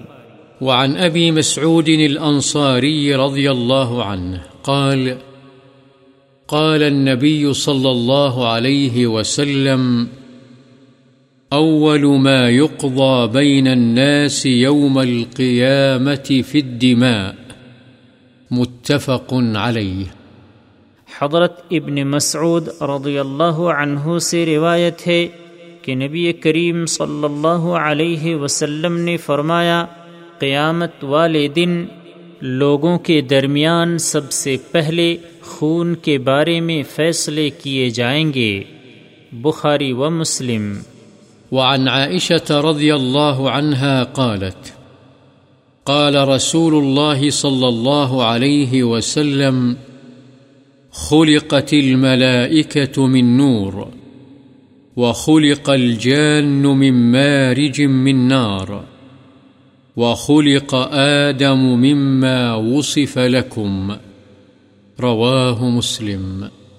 حضرت عائشہ رضی اللہ عنہا سے روایت ہے رسول اللہ صلی اللہ علیہ وسلم نے فرمایا فرشتے نور سے پیدا کیے گئے ہیں جنات آگ کی لو سے اور آدم اس مٹی سے پیدا کیے گئے ہیں جو تمہارے لیے بیان کی گئی مسلم وعنها رضي الله عنها قالت كان خلق نبي الله صلى الله عليه وسلم القرآن. رواه مسلم في جملة حديث طويل. حضرت عائشہ رضی اللہ عنہا سے روایت ہے کہ نبی صلی اللہ علیہ وسلم کا اخلاق قرآن تھا۔ مسلم نے اسے لمبی حدیث کے ضمن میں بیان کیا ہے۔ وعنها رضي الله عنها قالت قال رسول الله صلى الله عليه وسلم، من أحب لقاء الله، أحب الله لقاءه، ومن كره لقاء الله، كره الله لقاءه. فقلت يا رسول الله، أكراهية الموت؟ فكلنا نكره الموت. قال، ليس كذلك. ولكن المؤمن إذا بشر برحمة الله ورضوانه وجنته أحب لقاء الله، فأحب الله لقاءه. وإن الكافر إذا بشر بعذاب الله وسخطه كره لقاء الله وكره الله لقاءه. رواه مسلم. حضرت عائشہ رضی اللہ عنہا ہی سے روایت ہے۔ رسول اللہ صلی اللہ علیہ وسلم نے فرمایا، جو اللہ کی ملاقات کو پسند کرتا ہے، اللہ بھی اس کی ملاقات کو پسند کرتا ہے۔ اور جو اس سے ملنا ناپسند کرتا ہے، تو اللہ تعالی بھی اس سے ملنا ناپسند کرتا ہے۔ حضرت عائشہ رضی اللہ عنہ فرماتی ہیں، میں نے عرض کیا، اے اللہ کے رسول، کیا اس سے مراد موت کو ناپسند کرنا ہے؟ پھر تو ہم سبھی موت کو ناپسند کرتے ہیں۔ آپ صلی اللہ علیہ وسلم نے فرمایا، یہ مطلب نہیں، بلکہ بوقت موت، جب مومن کو اللہ کی رحمت اس کی رضا مندی اور جنت کی خوشخبری دی جاتی ہے، تو وہ اللہ کی ملاقات کو پسند کرنے لگتا ہے۔ تو اللہ تعالی بھی اس سے ملنے کو پسند کرتا ہے۔ اور کافر کو موت کے وقت جب اللہ کے عذاب اور اس کی ناراضی کی خوشخبری دی جاتی ہے، تو وہ اللہ کی ملاقات کو ناپسند کرنے لگتا ہے۔ اور اللہ بھی اس سے ملنے کو پسند نہیں کرتا۔ مسلم۔ وعن ام المؤمنين صفية بنت حيي رضي الله عنها قالت، كان النبي صلى الله عليه وسلم معتكفا، فأتيته أزوره ليلا، فحدثته، ثم قمت لأنقلب۔ فقام معي ليقلبني. فمر رجلان من الأنصار رضي الله عنهما. فلما رأي النبي صلى الله عليه وسلم أسرعا. فقال صلى الله عليه وسلم على رسلكما. إنها صفية بنت حيي. فقال سبحان الله يا رسول الله فقال إن الشيطان يجري من ابن آدم مجرى الدم وإني خشيت أن يقذف في قلوبكما شرا أو قال شيئا متفق عليه ام المؤمنین حضرت صفیہ بنت حوی رضی اللہ عنہ بیان فرماتی ہیں کہ نبی صلی اللہ علیہ وسلم اعتکاف میں بیٹھے ہوئے تھے۔ میں ایک رات آپ سے ملاقات کے لیے حاضر ہوئی۔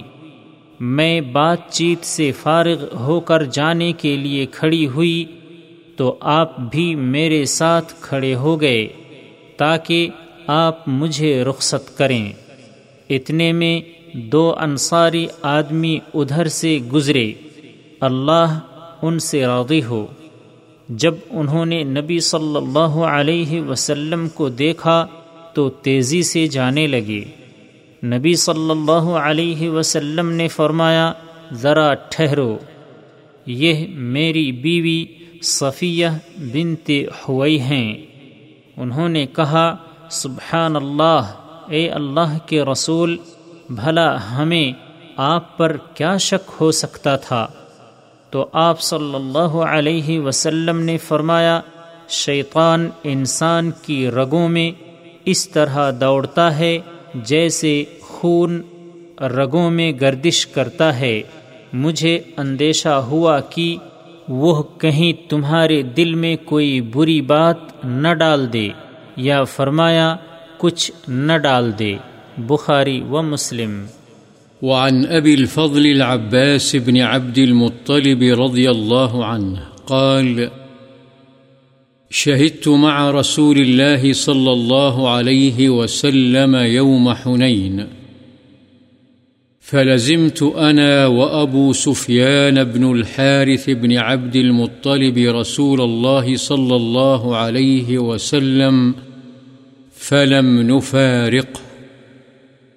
ورسول الله صلى الله عليه وسلم على بغلة له بيضاء. فلما التقى المسلمون والمشركون، ولى المسلمون مدبرين. فطفق رسول الله صلى الله عليه وسلم يركض بغلته قبل الكفار. وأنا آخذ بلجام بغلة رسول الله صلى الله عليه وسلم أكفها إرادة ألا تسرع. وأبو سفيان آخذ بركاب رسول الله صلى الله عليه وسلم. فقال رسول الله صلى الله عليه وسلم، أي عباس، نادي أصحاب السمرة. قال العباس، وكان رجلا صيتا، فقلت بأعلى صوتي أين أصحاب السمرة؟ فوالله لكأن عطفتهم حين سمعوا صوتي عطفة البقر على أولادها. فقالوا، يا لبيك يا لبيك فاقتتلوا هم والكفار والدعوة في الأنصار.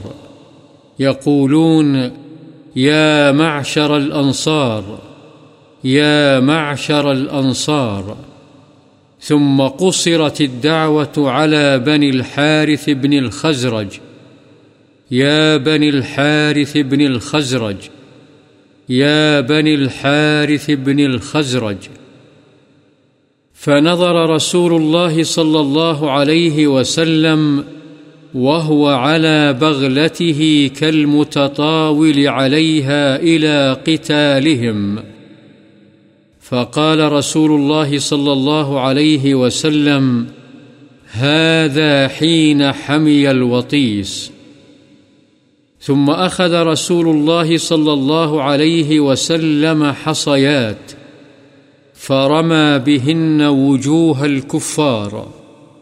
ثم قال انهزموا ورب محمد، فذهبت أنظر فإذا القتال على هيئته فيما أرى، فوالله ما هو إلا أن رماهم بحصياته، فما زلت أرى حدهم كليلا وأمرهم مدبرا. رواه مسلم. الوطيس التنور ومعناه اشتدت الحرب، وقوله حدهم هو بالحاء المهملة، أي بأسهم. حضرت ابو الفضل عباس بن عبد المطلب رضی اللہ عنہ بیان فرماتے ہیں کہ میں غزوہ حنین کے دن رسول اللہ صلی اللہ علیہ وسلم کے ساتھ حاضر ہوا۔ چنانچہ میں اور ابو سفیان بن حارث بن عبد المطلب رسول اللہ صلی اللہ علیہ وسلم کے ساتھ ساتھ رہے۔ ہم آپ سے جدا نہیں ہوئے۔ اور رسول اللہ صلی اللہ علیہ وسلم اپنے سفید خچر پر سوار تھے۔ جب مسلمانوں اور مشرقوں کا باہم مقابلہ ہوا تو پہلے پہل مسلمان پیٹ پھیر کر چل دیے تو رسول اللہ صلی اللہ علیہ وسلم اپنے خچر کو کافروں کی طرف لے جانے کے لیے ایڑ لگاتے تھے اور میں رسول اللہ صلی اللہ علیہ وسلم کے خچر کی لگام تھامے ہوئے اسے روکتا تھا تاکہ وہ تیز نہ چلے اور ابو سفیان رسول اللہ صلی اللہ علیہ وسلم کی رکاب پکڑے ہوئے تھے۔ رسول اللہ صلی اللہ علیہ وسلم نے فرمایا، اے عباس، درخت کے نیچے بیعت رضوان کرنے والوں کو آواز دو۔ حضرت عباس رضی اللہ عنہ فرماتے ہیں، اور وہ بلند آواز آدمی تھے۔ میں نے اپنی بلند آواز میں کہا درخت والے کہاں ہیں؟ اللہ کی قسم، جس وقت انہوں نے میری آواز سنی تو وہ اتنی تیزی سے متوجہ ہوئے جیسے گائے اپنی اولاد پر اس کی آواز سن کر توجہ کرتی ہے۔ انہوں نے کہا، حاضر ہیں، ہم حاضر ہیں۔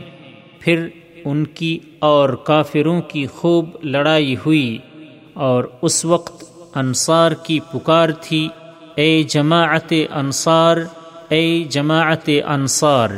پھر پکار صرف بنو حارث بن خزرج تک محدود ہو گئی۔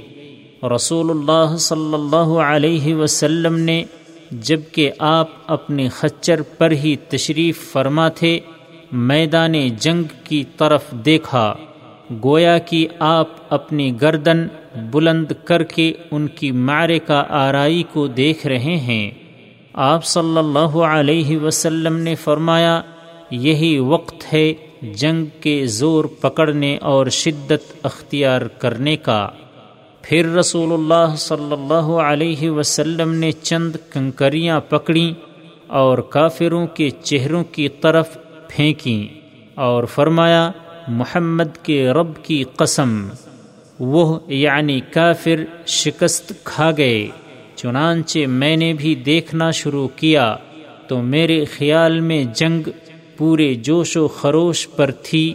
اللہ کی قسم جو ہی آپ نے وہ کنکریاں کافروں کی طرف پھینکیں، تو میں نے مسلسل دیکھا کہ ان کی قوت کمزور ہو رہی ہے اور ان کا معاملہ پیٹ پھیرنے تک پہنچ رہا ہے مسلم۔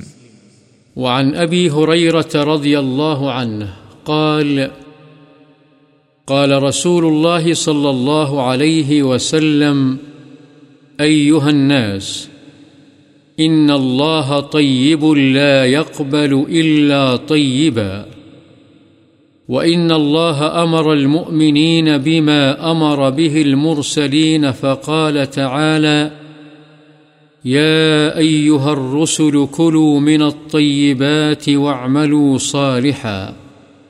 وقال تعالى يا أيها الذين آمنوا كلوا من طيبات ما رزقناكم ثم ذكر الرجل يطيل السفر أشعث أغبر. يمد يديه إلى السماء. يا رب يا رب. ومطعمه حرام. ومشربه حرام. وملبسه حرام. وغذي بالحرام. فأنا يستجاب لذلك. رواه مسلم.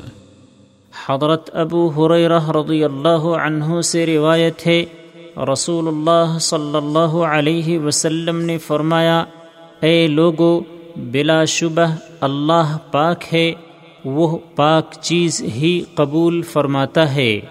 اور بے شک اللہ نے مؤمنوں کو اسی چیز کا حکم دیا ہے، جس کا حکم اس نے پیغمبروں کو دیا۔ اللہ تعالی نے فرمایا اے پیغمبرو، پاکیزہ یعنی حلال چیزیں کھاؤ اور نیک عمل کرو اور فرمایا، اے ایمان والو، ان پاکیزہ چیزوں سے کھاؤ جو ہم نے تمہیں عطا کیں۔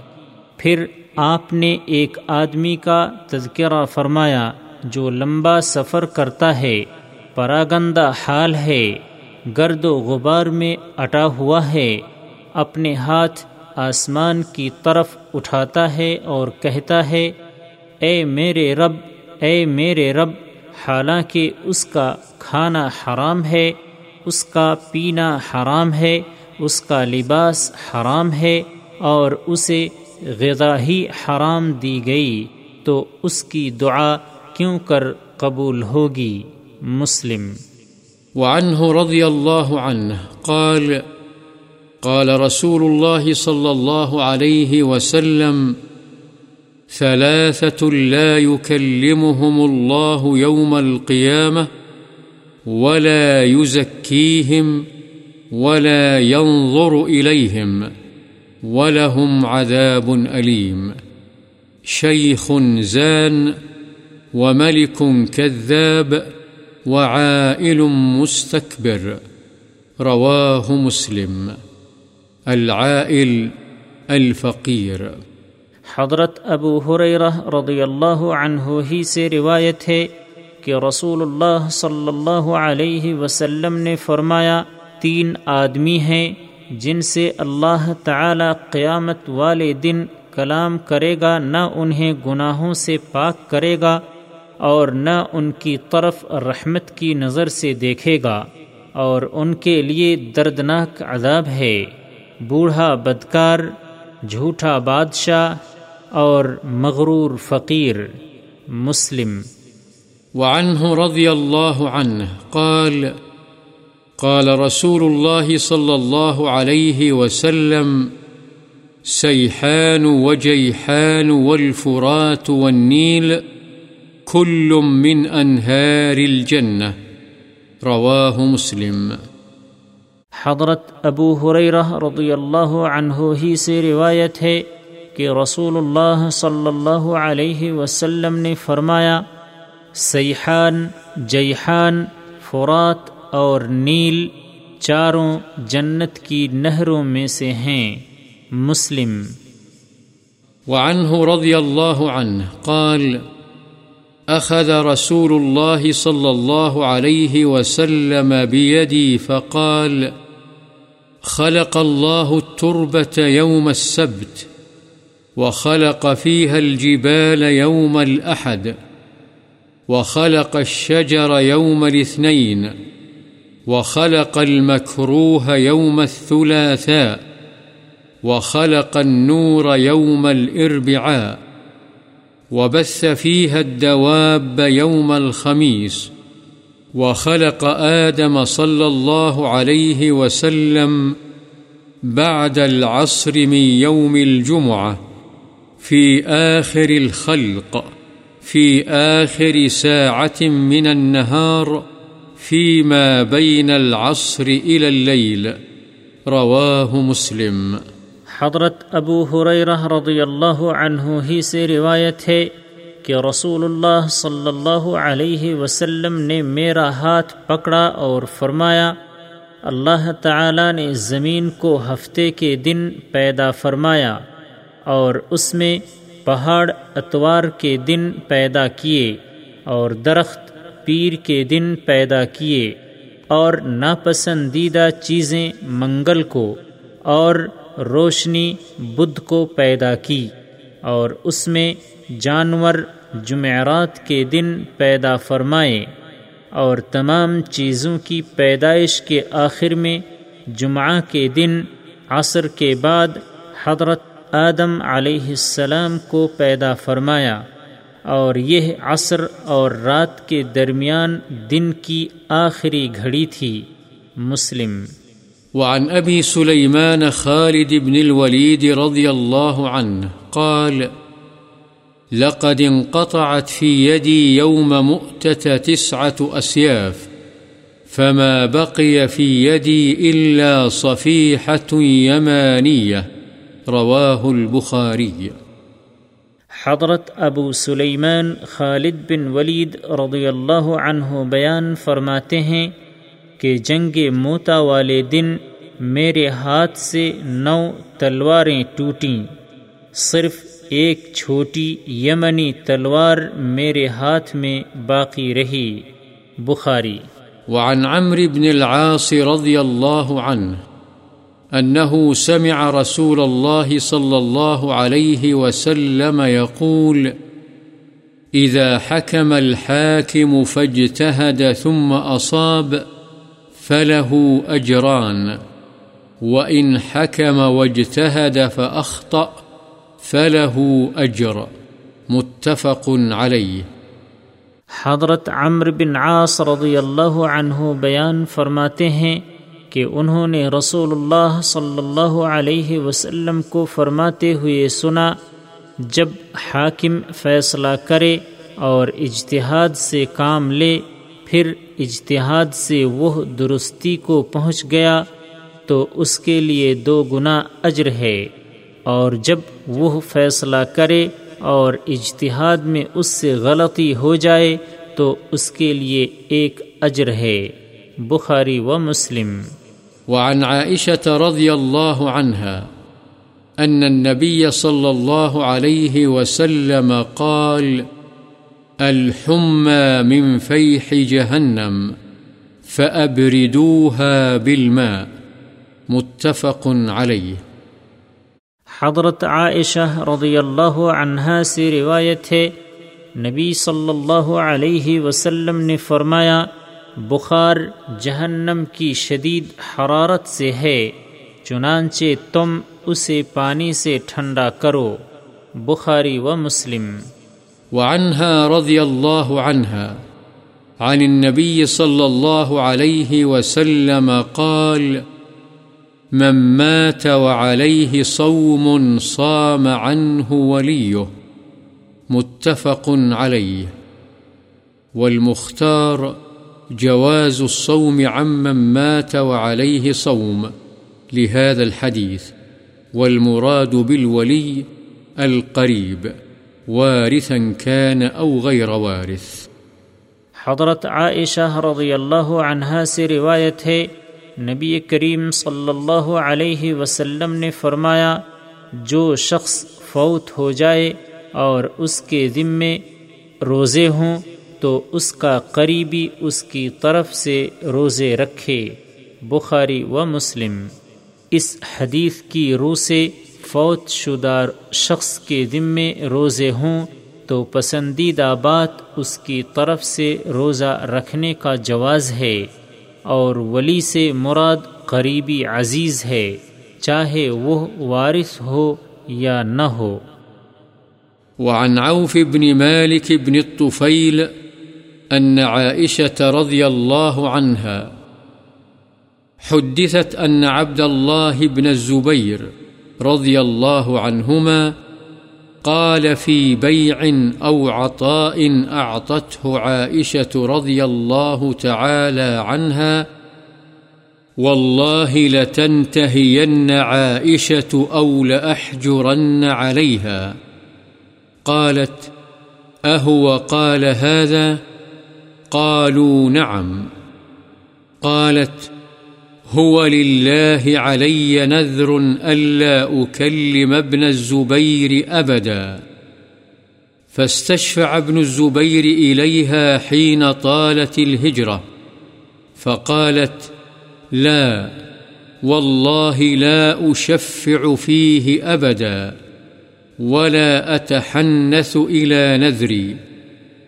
فلما طال ذلك على ابن الزبير كلم المسور بن مخرمة وعبد الرحمن بن الأسود بن عبد يغوث وقال لهما أنشدكم الله لما أدخلتماني على عائشة رضي الله عنها فإنها لا يحل لها أن تنذر قطيعتي فأقبل به المسور وعبد الرحمن حتى استأذنا على عائشة، فقال السلام عليك ورحمة الله وبركاته.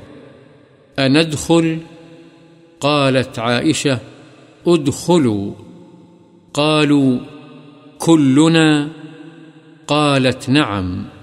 ادخلوا كلكم. ولا تعلم أن معهما ابن الزبير. فلما دخلوا دخل ابن الزبير الحجاب، فاعتنق عائشة رضي الله عنها، وطفق يناشدها ويبكي، وطفق المسور وعبد الرحمن يناشدانها إلا كلمته وقبلت منه، ويقولان إن النبي صلى الله عليه وسلم نهى عما قد علمت من الهجرة. ولا يحل لمسلم أن يهجر أخاه فوق ثلاث ليال. فلما أكثروا على عائشة من التذكرة والتحريج، طفقت تذكرهما وتبكي وتقول، إني نذرت والنذر شديد. فلم يزالا بها حتى كلمت ابن الزبير وأعتقت في نذرها أربعين رقبة وكانت تذكر نذرها بعد ذلك فتبكي حتى تبل دموعها خمارها. رواه البخاري. حضرت عوف بن مالک بن طفیل بیان کرتے ہیں کہ حضرت عائشہ رضی اللہ عنہا کے سامنے بیان کیا گیا کہ حضرت عبداللہ بن زبیر رضی اللہ عنہما نے کسی سودے یا عطیے کے بارے میں جو حضرت عائشہ رضی اللہ عنہا دیتی تھیں کہا، میری خالہ، حضرت عائشہ رضی اللہ عنہا، یا تو اس طرح بے دریغ خرچ کرنے سے رک جائیں نہیں تو میں ان پر پابندی عائد کر دوں گا۔ حضرت عائشہ رضی اللہ عنہا نے یہ سن کر فرمایا، کیا عبداللہ نے واقعی ایسا کہا ہے؟ لوگوں نے کہا ہاں۔ انہوں نے فرمایا، مجھ پر اللہ کے نام کی نظر ہے۔ اب میں کبھی عبداللہ بن زبیر سے بات نہیں کروں گی۔ جب یہ ترک تعلق لمبا ہو گیا تو حضرت ابن زبیر رضی اللہ عنہما نے حضرت عائشہ رضی اللہ عنہ کی طرف سفارش کروائی۔ تو انہوں نے فرمایا، اللہ کی قسم، میں ابن زبیر کے بارے میں کبھی سفارش نہیں مانوں گی اور نہ اپنی نظر توڑنے کے گناہ کا ارتکاب کروں گی۔ چنانچہ جب ابن زبیر پر یہ معاملہ مزید لمبا ہوا تو انہوں نے حضرت مسور بن مخرمہ اور عبد الرحمن بن اسود بن عبد یغوث سے گفتگو کی اور ان سے کہا کہ میں تم دونوں کو اللہ کی قسم دیتا ہوں کہ تم مجھے میری خالہ عائشہ رضی اللہ عنہا کے پاس لے چلو۔ اس لیے کہ ان کے لیے یہ جائز نہیں ہے کہ وہ مجھ سے قطع تعلق کی نظر پر قائم رہیں۔ تو حضرت مصور اور حضرت عبد الرحمن دونوں ابن زبیر رضی اللہ عنہما کو لے گئے، حتیٰ کہ حضرت عائشہ رضی اللہ عنہا سے اندر داخل ہونے کی اجازت طلب کی۔ انہوں نے کہا السلام علیکی ورحمۃ اللہ وبرکاتہ۔ کیا ہم اندر آ جائیں؟ حضرت عائشہ نے فرمایا، آ جاؤ۔ انہوں نے پوچھا، ہم سب آ جائیں؟ انہوں نے فرمایا ہاں تم سب آ جاؤ۔ اور انہیں یہ معلوم نہیں تھا کہ ان دونوں کے ساتھ عبداللہ بن زبیر بھی ہیں۔ چنانچہ جب یہ اندر گئے تو حضرت ابن زبیر پردے کے اندر چلے گئے اور حضرت عائشہ سے لپٹ کر انہیں قسمیں دینے لگے اور رونے لگے اور پردے کے باہر حضرت مصور اور عبد الرحمن بھی انہیں قسم دے کر کہنے لگے کہ وہ ابن زبیر سے بات چیت کریں اور ان کا عذر قبول کر لیں۔ وہ کہتے تھے، نبی صلی اللہ علیہ وسلم نے اس قطع تعلقی سے منع فرمایا ہے جو آپ کے علم میں ہے اور کسی مسلمان کے لیے یہ جائز نہیں ہے کہ وہ تین راتوں سے زیادہ اپنے مسلمان بھائی سے بول چال اور تعلق منقطع رکھے۔ جب انہوں نے حضرت عائشہ کے سامنے وعظ و نصیحت اور ترک تعلق کے گناہ ہونے کی باتیں کثرت سے کیں تو انہوں نے بھی وعظ و نصیحت شروع کر دی اور رونے لگیں اور فرمانے لگیں کہ میں نے تو نظر مانی تھی اور نظر کا معاملہ بڑا سخت ہے، مگر یہ دونوں برابر اصرار کرتے رہے حتیٰ کہ انہوں نے حضرت ابن زبیر سے کلام فرما لیا۔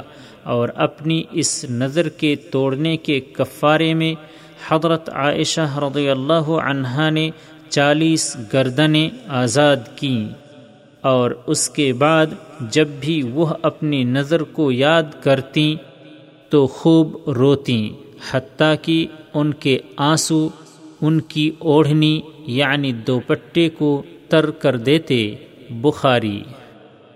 وعن عقبة بن عامر رضي الله عنه أن رسول الله صلى الله عليه وسلم خرج إلى قتل أحد فصلى عليهم بعد ثمان سنين كالمودع للأحياء والأموات، ثم طلع على المنبر فقال إني بين أيديكم فرط وأنا شهيد عليكم وإن موعدكم الحوض وإني لأنظر إليه من مقامي هذا وإني لست أخشى عليكم أن تشركوا ولكن أخشى عليكم الدنيا أن تنافسوها قال فكانت آخر نظرة نظرتها إلى رسول الله صلى الله عليه وسلم متفق عليه. وفي رواية، ولكني أخشى عليكم الدنيا أن تنافسوا فيها وتقتتلوا فتهلكوا كما هلك من كان قبلكم.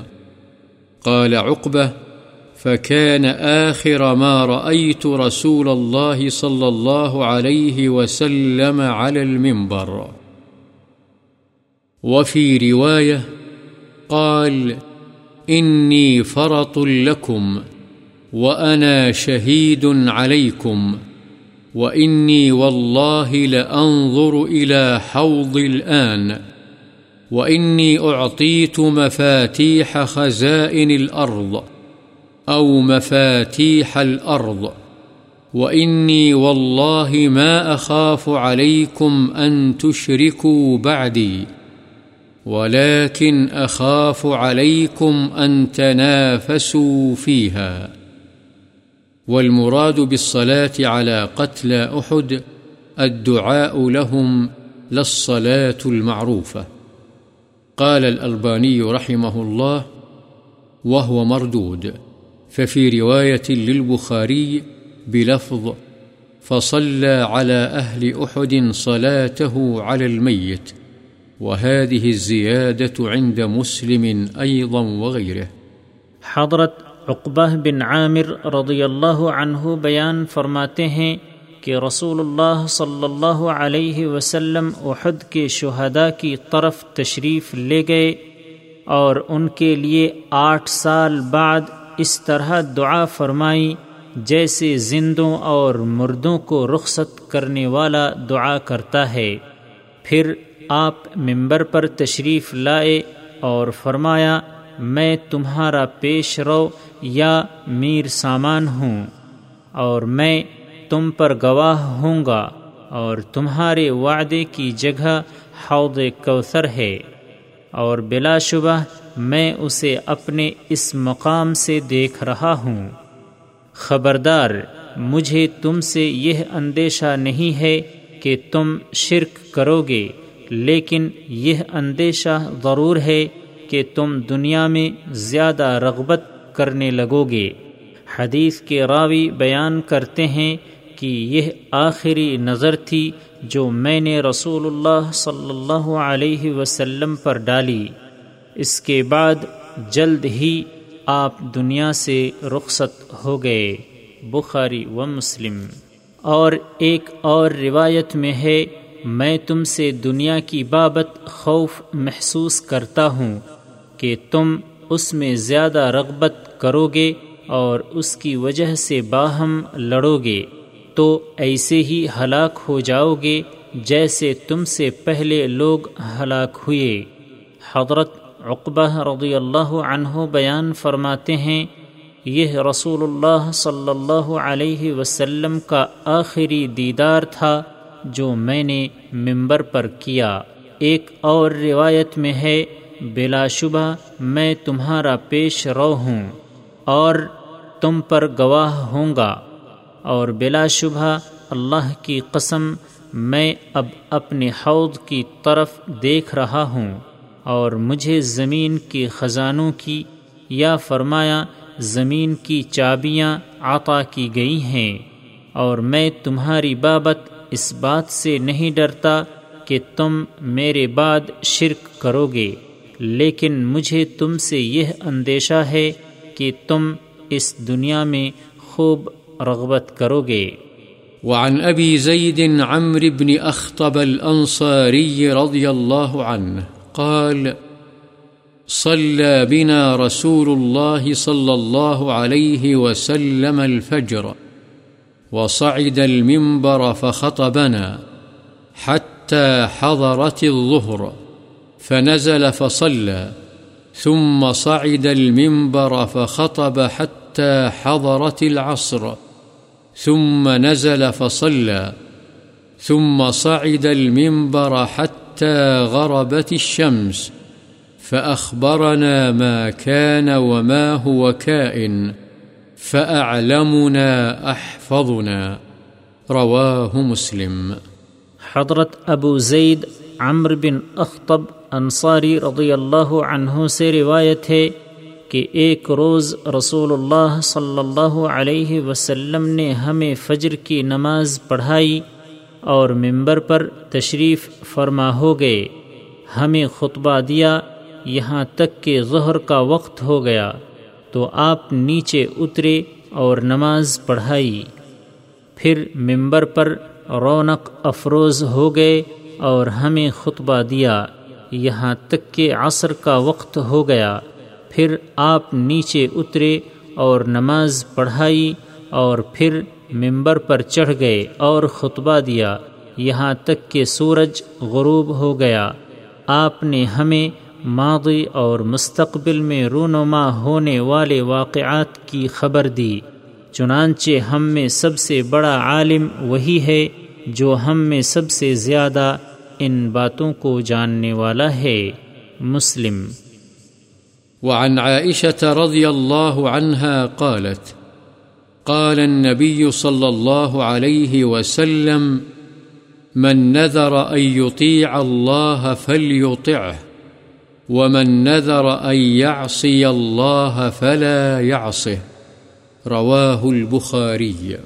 حضرت عائشہ رضی اللہ عنہا سے روایت ہے، نبی صلی اللہ علیہ وسلم نے فرمایا، جو شخص اس بات کی نظر مانے کہ وہ اللہ کی اطاعت کرے گا تو اسے اللہ کی اطاعت کرنی چاہیے۔ اور جو شخص اللہ کی نافرمانی کی نظر مانے تو وہ اس کی نافرمانی نہ کرے۔ بخاری۔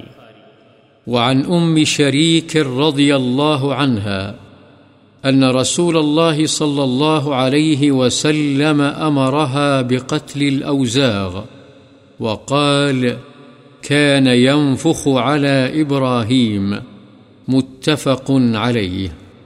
حضرت ام شریک رضی اللہ عنہ بیان فرماتی ہیں کہ رسول اللہ صلی اللہ علیہ وسلم نے انہیں چھپکلیوں کو مارنے کا حکم فرمایا اور آپ نے فرمایا، یہ ابراہیم علیہ السلام کی آگ پر پھونکیں مارتی تھی، بخاری و مسلم۔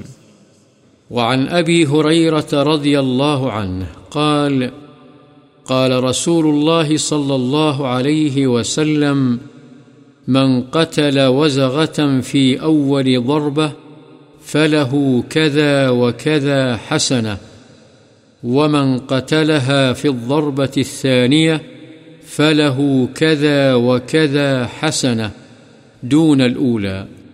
وإن قتلها في الضربة الثالثة فله كذا وكذا حسنة وفي رواية من قتل وزغا في أول ضربة كتبت له مئة حسنة وفي الثانية دون ذلك وفي الثالثة دون ذلك رواه مسلم قال أهل اللغة الوزغ العظام من سام أبرص.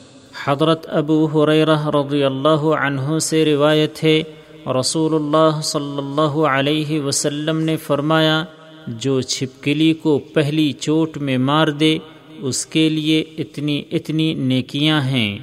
اور جو اس کو دوسری چوٹ میں مارے، اس کے لیے پہلے شخص سے کم اتنی اتنی نیکیاں ہیں۔ اور اگر تیسری چوٹ میں مارے تو اس کے لیے اتنی اتنی نیکیاں ہیں۔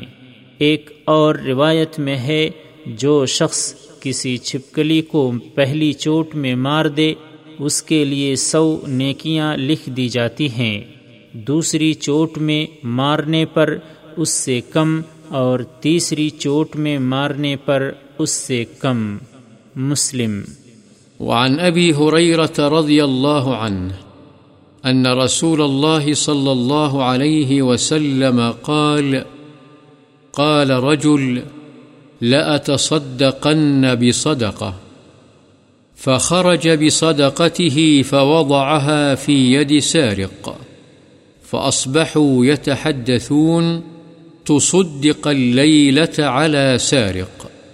فقال، اللهم لك الحمد. لأتصدقن بصدقة. فخرج بصدقته فوضعها في يد زانية.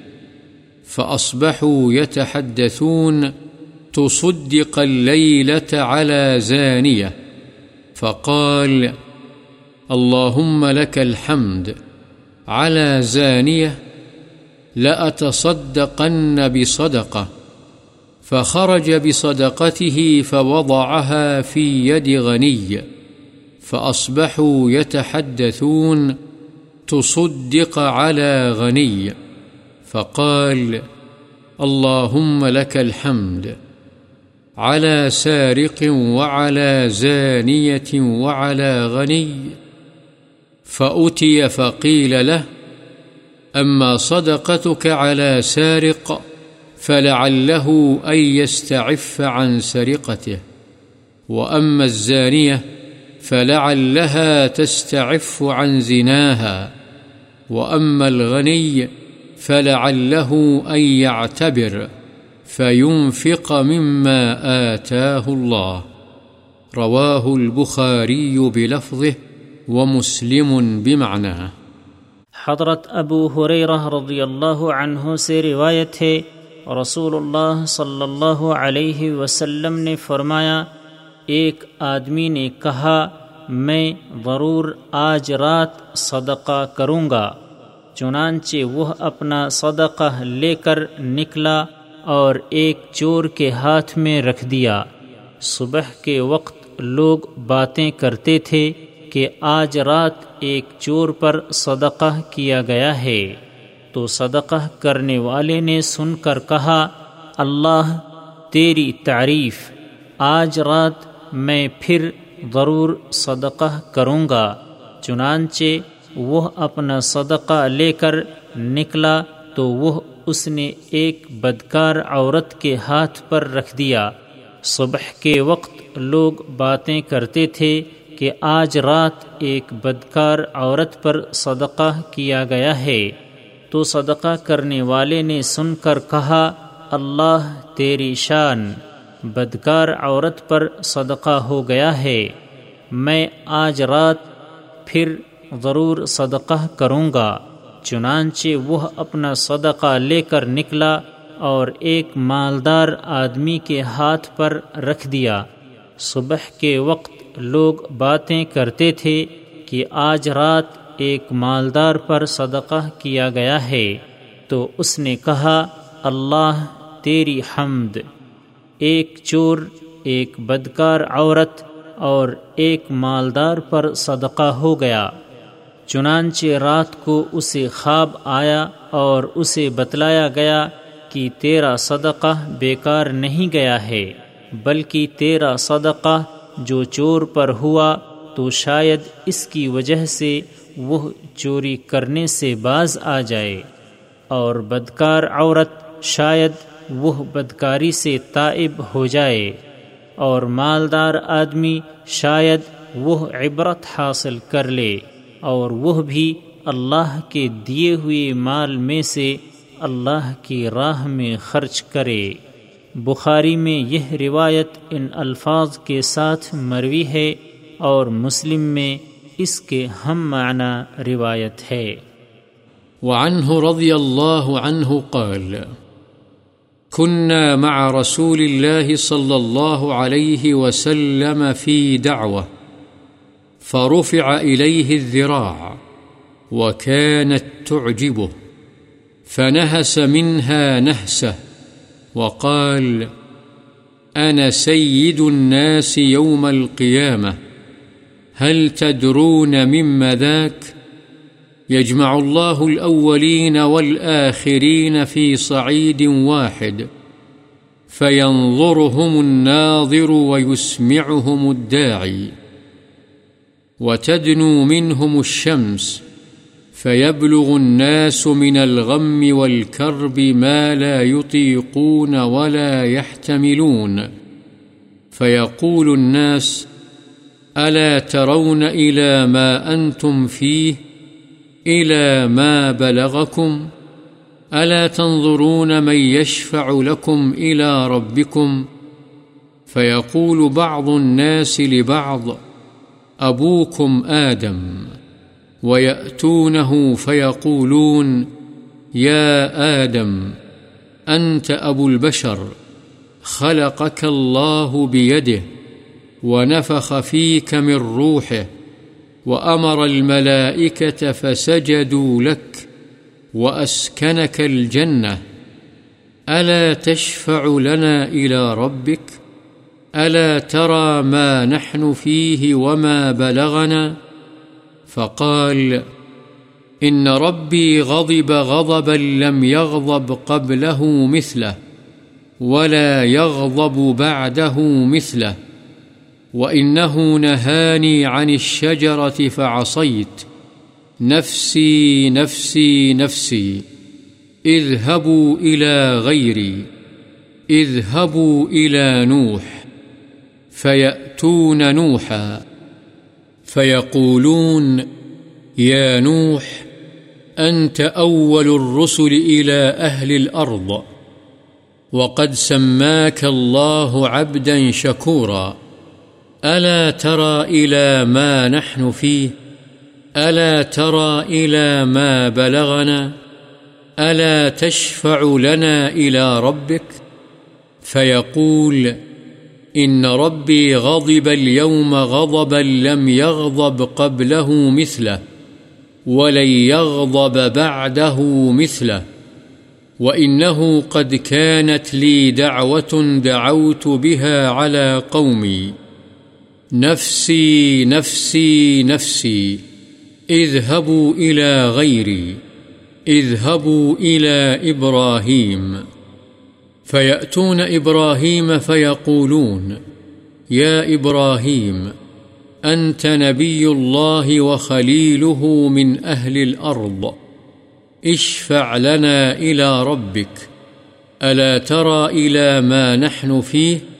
فيقول لهم إن ربي قد غضب اليوم غضبا لم يغضب قبله مثله ولن يغضب بعده مثله وإني كنت كذبت ثلاث كذبات نفسي نفسي نفسي اذهبوا إلى غيري اذهبوا إلى موسى فيأتون موسى فيقولون يا موسى أنت رسول الله، فضلك الله برسالاته وبكلامه على الناس. اشفع لنا إلى ربك. ألا ترى إلى ما نحن فيه؟ فيقول، إن ربي قد غضب اليوم غضبا لم يغضب قبله مثله، ولن يغضب بعده مثله. وإني قد قتلت نفسا لم أومر بقتلها نفسي نفسي نفسي اذهبوا إلى غيري اذهبوا إلى عيسى فيأتون عيسى فيقولون يا عيسى أنت رسول الله وكلمته ألقاها إلى مريم وروح منه وكلمت الناس في المهد اشفع لنا إلى ربك ألا ترى ما نحن فيه فيقول إن ربي قد غضب اليوم غضبا لم يغضب قبله مثله ولن يغضب بعده مثله ولم يذكر ذنبا نفسي نفسي نفسي اذهبوا إلى غيري اذهبوا إلى محمد صلى الله عليه وسلم فيأتون محمدا صلى الله عليه وسلم وفي رواية فيأتوني فيقولون يا محمد أنت رسول الله وخاتم الأنبياء وقد غفر الله لك ما تقدم من ذنبك وما تأخر اشفع لنا إلى ربك، ألا ترى إلى ما نحن فيه؟ فأنطلق فآتي تحت العرش، فأقع ساجدا لربي، ثم يفتح الله علي من محامده، وحسن الثناء عليه شيئا لم يفتحه على أحد قبلي، ثم يقال يا محمد ارفع رأسك، سل تعطه واشفع تشفع. فأرفع رأسي فأقول، أمتي يا رب، أمتي يا رب. فيقال، يا محمد أدخل من أمتك من لا حساب عليهم من الباب الأيمن من أبواب الجنة، وهم شركاء الناس فيما سوى ذلك من الأبواب.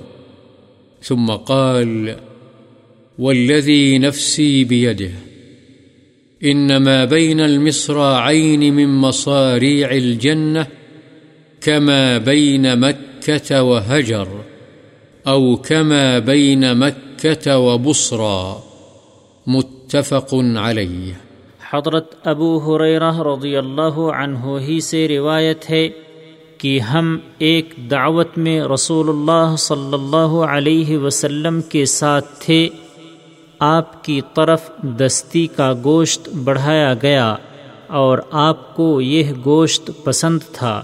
چنانچہ آپ اسے نوچ نوچ کر کھانے لگے اور فرمایا، میں قیامت والے دن تمام لوگوں کا سردار ہوں گا۔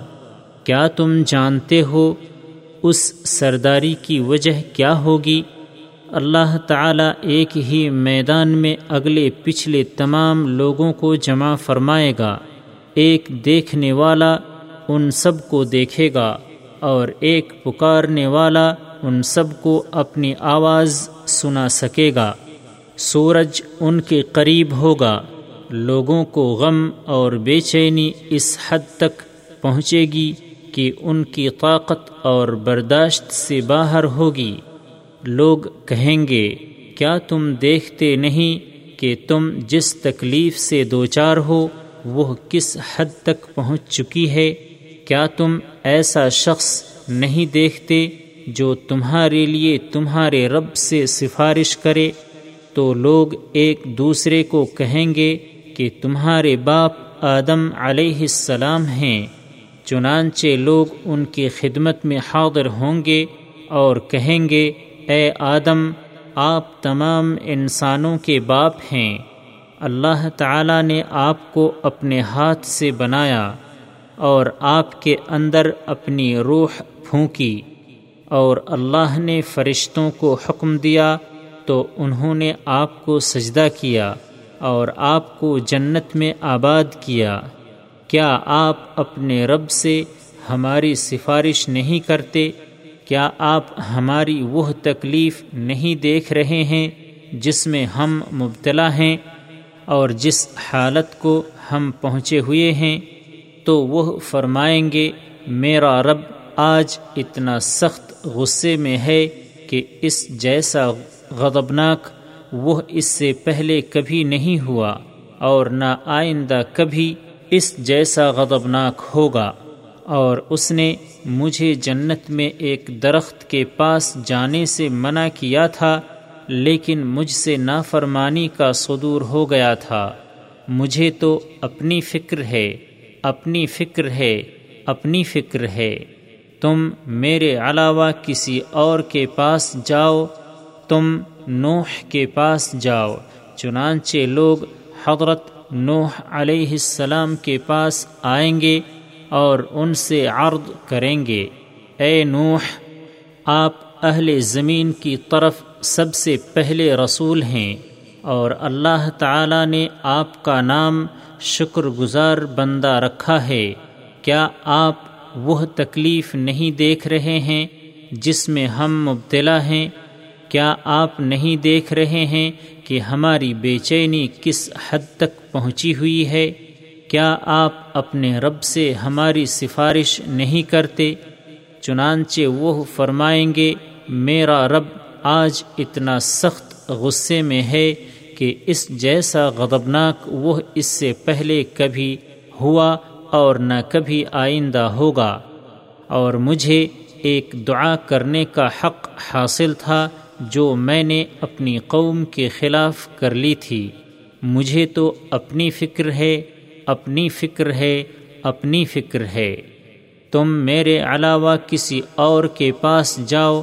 تم ابراہیم علیہ السلام کے پاس جاؤ۔ چنانچہ لوگ حضرت ابراہیم علیہ السلام کے پاس آئیں گے اور عرض کریں گے، اے ابراہیم، آپ اللہ کے نبی اور اہل زمین میں سے اس کے خلیل ہیں۔ آپ اپنے رب سے ہماری سفارش کر دیجیے۔ کیا آپ وہ تکلیف دیکھ نہیں رہے ہیں جس میں ہم مبتلا ہیں؟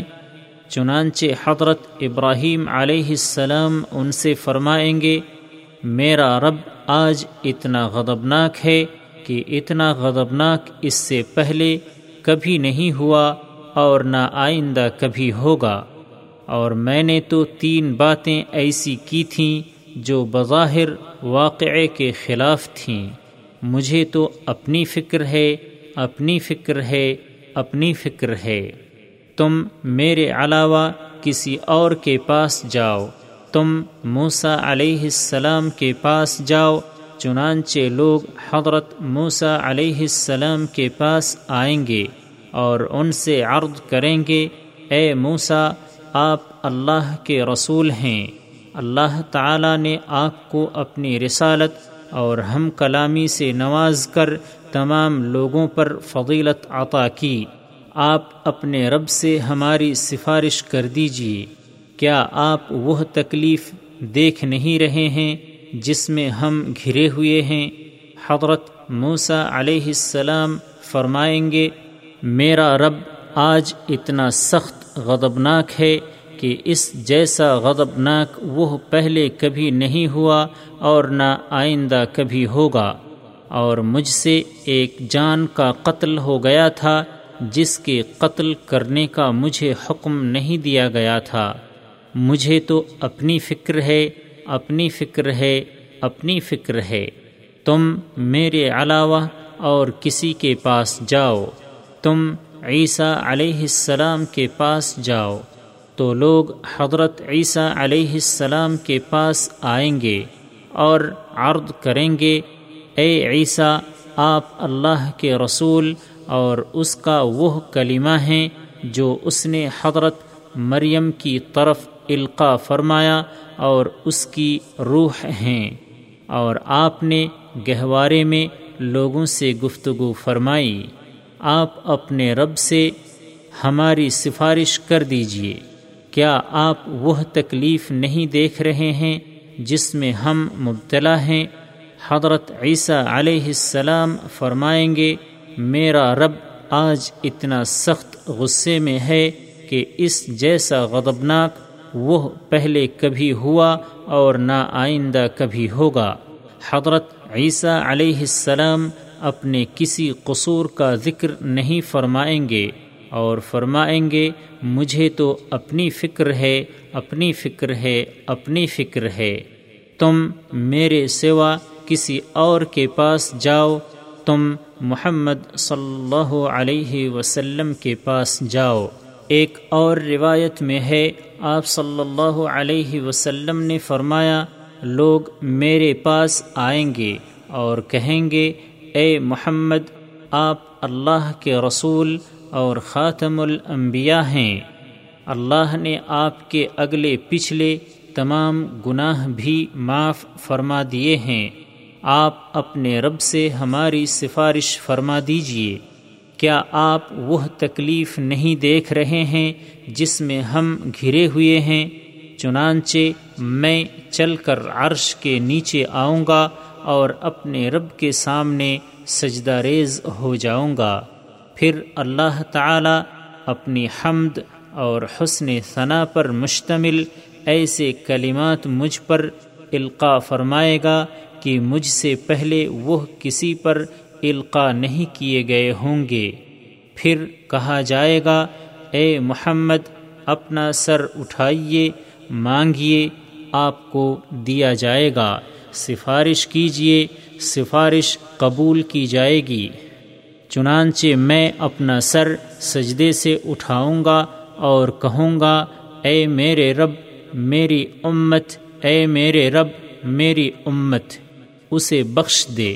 بس کہا جائے گا، اے محمد، اپنی امت کے ان لوگوں کو جن پر حساب نہیں ہے، جنت کے دروازوں میں سے دائیں طرف کے دروازے سے جنت میں لے جائیں، اور وہ اس کے علاوہ دوسرے دروازوں میں بھی دوسرے لوگوں کے ساتھ شریک ہیں یعنی دوسرے دروازوں سے بھی وہ جا سکتے ہیں، پھر آپ صلی اللہ علیہ وسلم نے فرمایا، قسم ہے اس ذات کی جس کے ہاتھ میں میری جان ہے، جنت کے کواڑوں میں سے دو کواڑوں کے درمیان اتنا فاصلہ ہے جتنا مکہ اور حجر کے درمیان یا مکہ اور بسرا کے درمیان ہے۔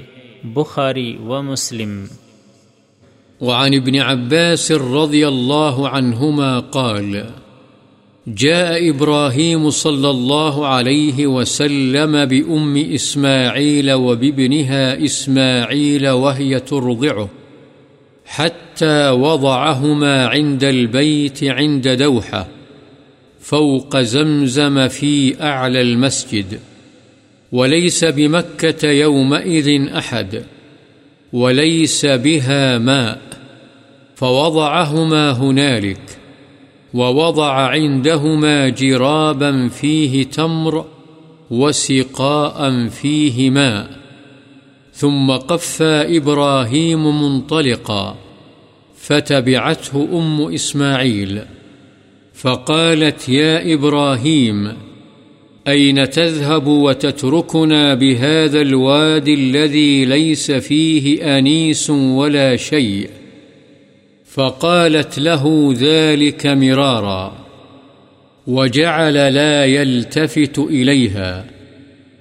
قالت له، آه الله الذي أمرك بهذا؟ قال، نعم. إذن لا يضيعنا. ثم رجعت.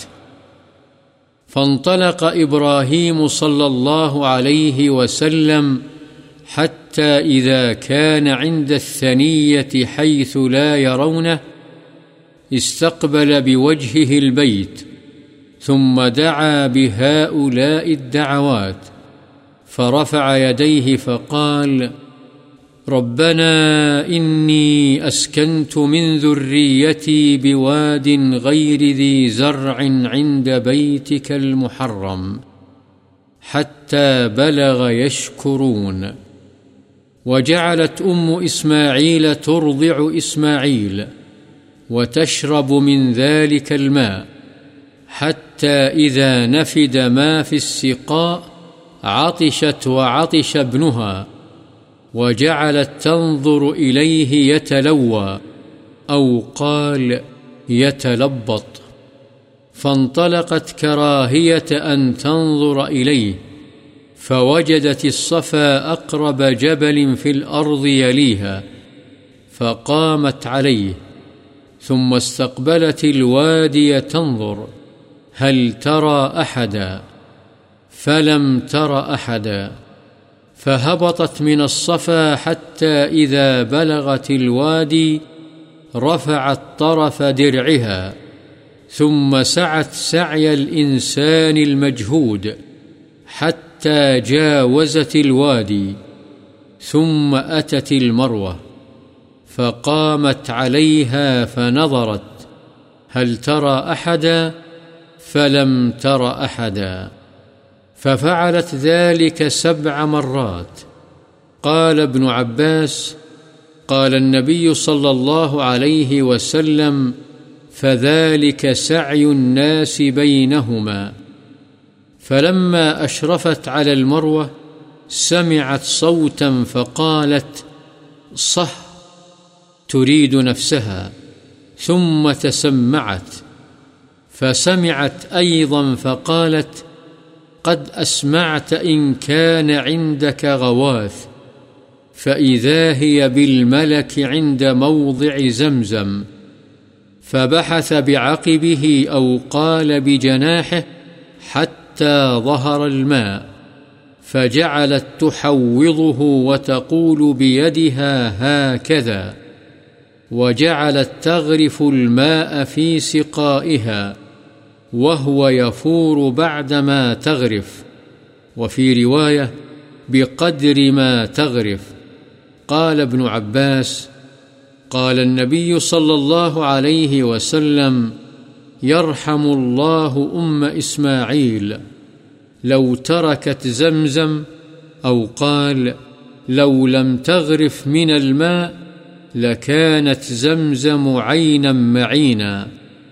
قال فشربت وأرضعت ولدها. فقال لها الملك لا تخاف الضيعة. فإنها هنا بيتا لله يبنيه هذا الغلام وأبوه وإن الله لا يضيع أهله وكان البيت مرتفعا من الأرض كالرابية تأتيه السيول فتأخذ عن يمينه وشماله فكانت كذلك حتى مرت بهم رفقة من جرهم أو أهل بيت من جرهم مقبلين من طريق كداء فنزلوا في أسفل مكة فرأوا طائرا عائفا فقالوا إن هذا الطائر ليدور على ماء لعهدنا بهذا الوادي وما فيه ماء فأرسلوا جريا أو جريين فإذا هم بالماء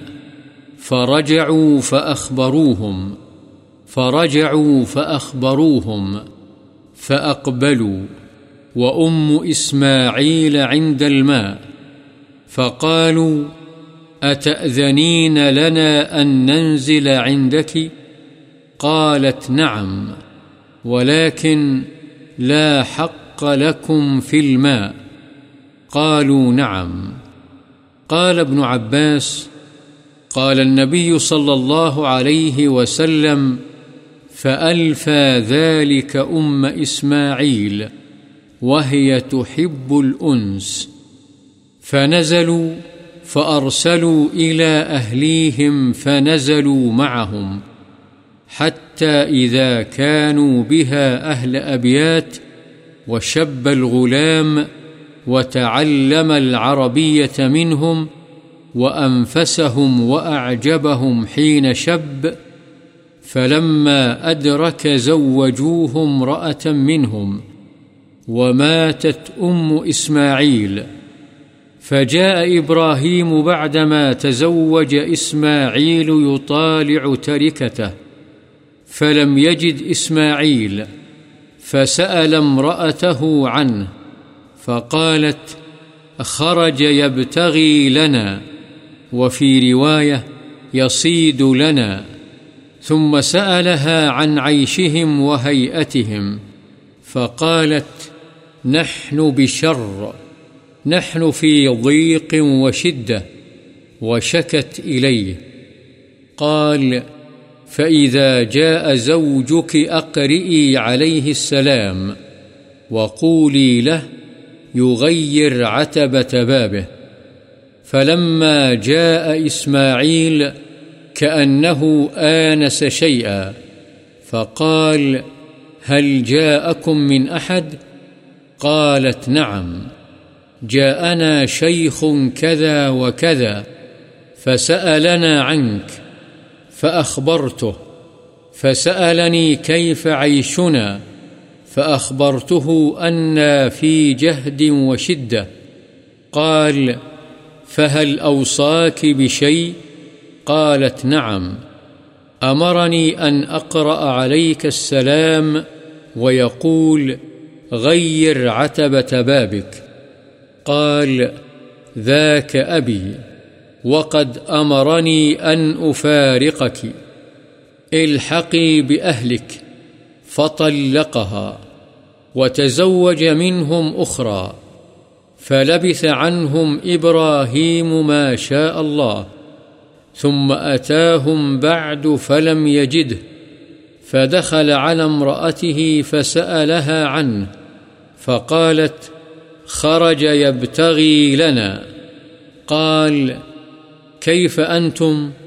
وسألها عن عيشهم وهيئتهم فقالت، نحن بخير وسعة وأثنت على الله تعالى. فقال، ما طعامكم؟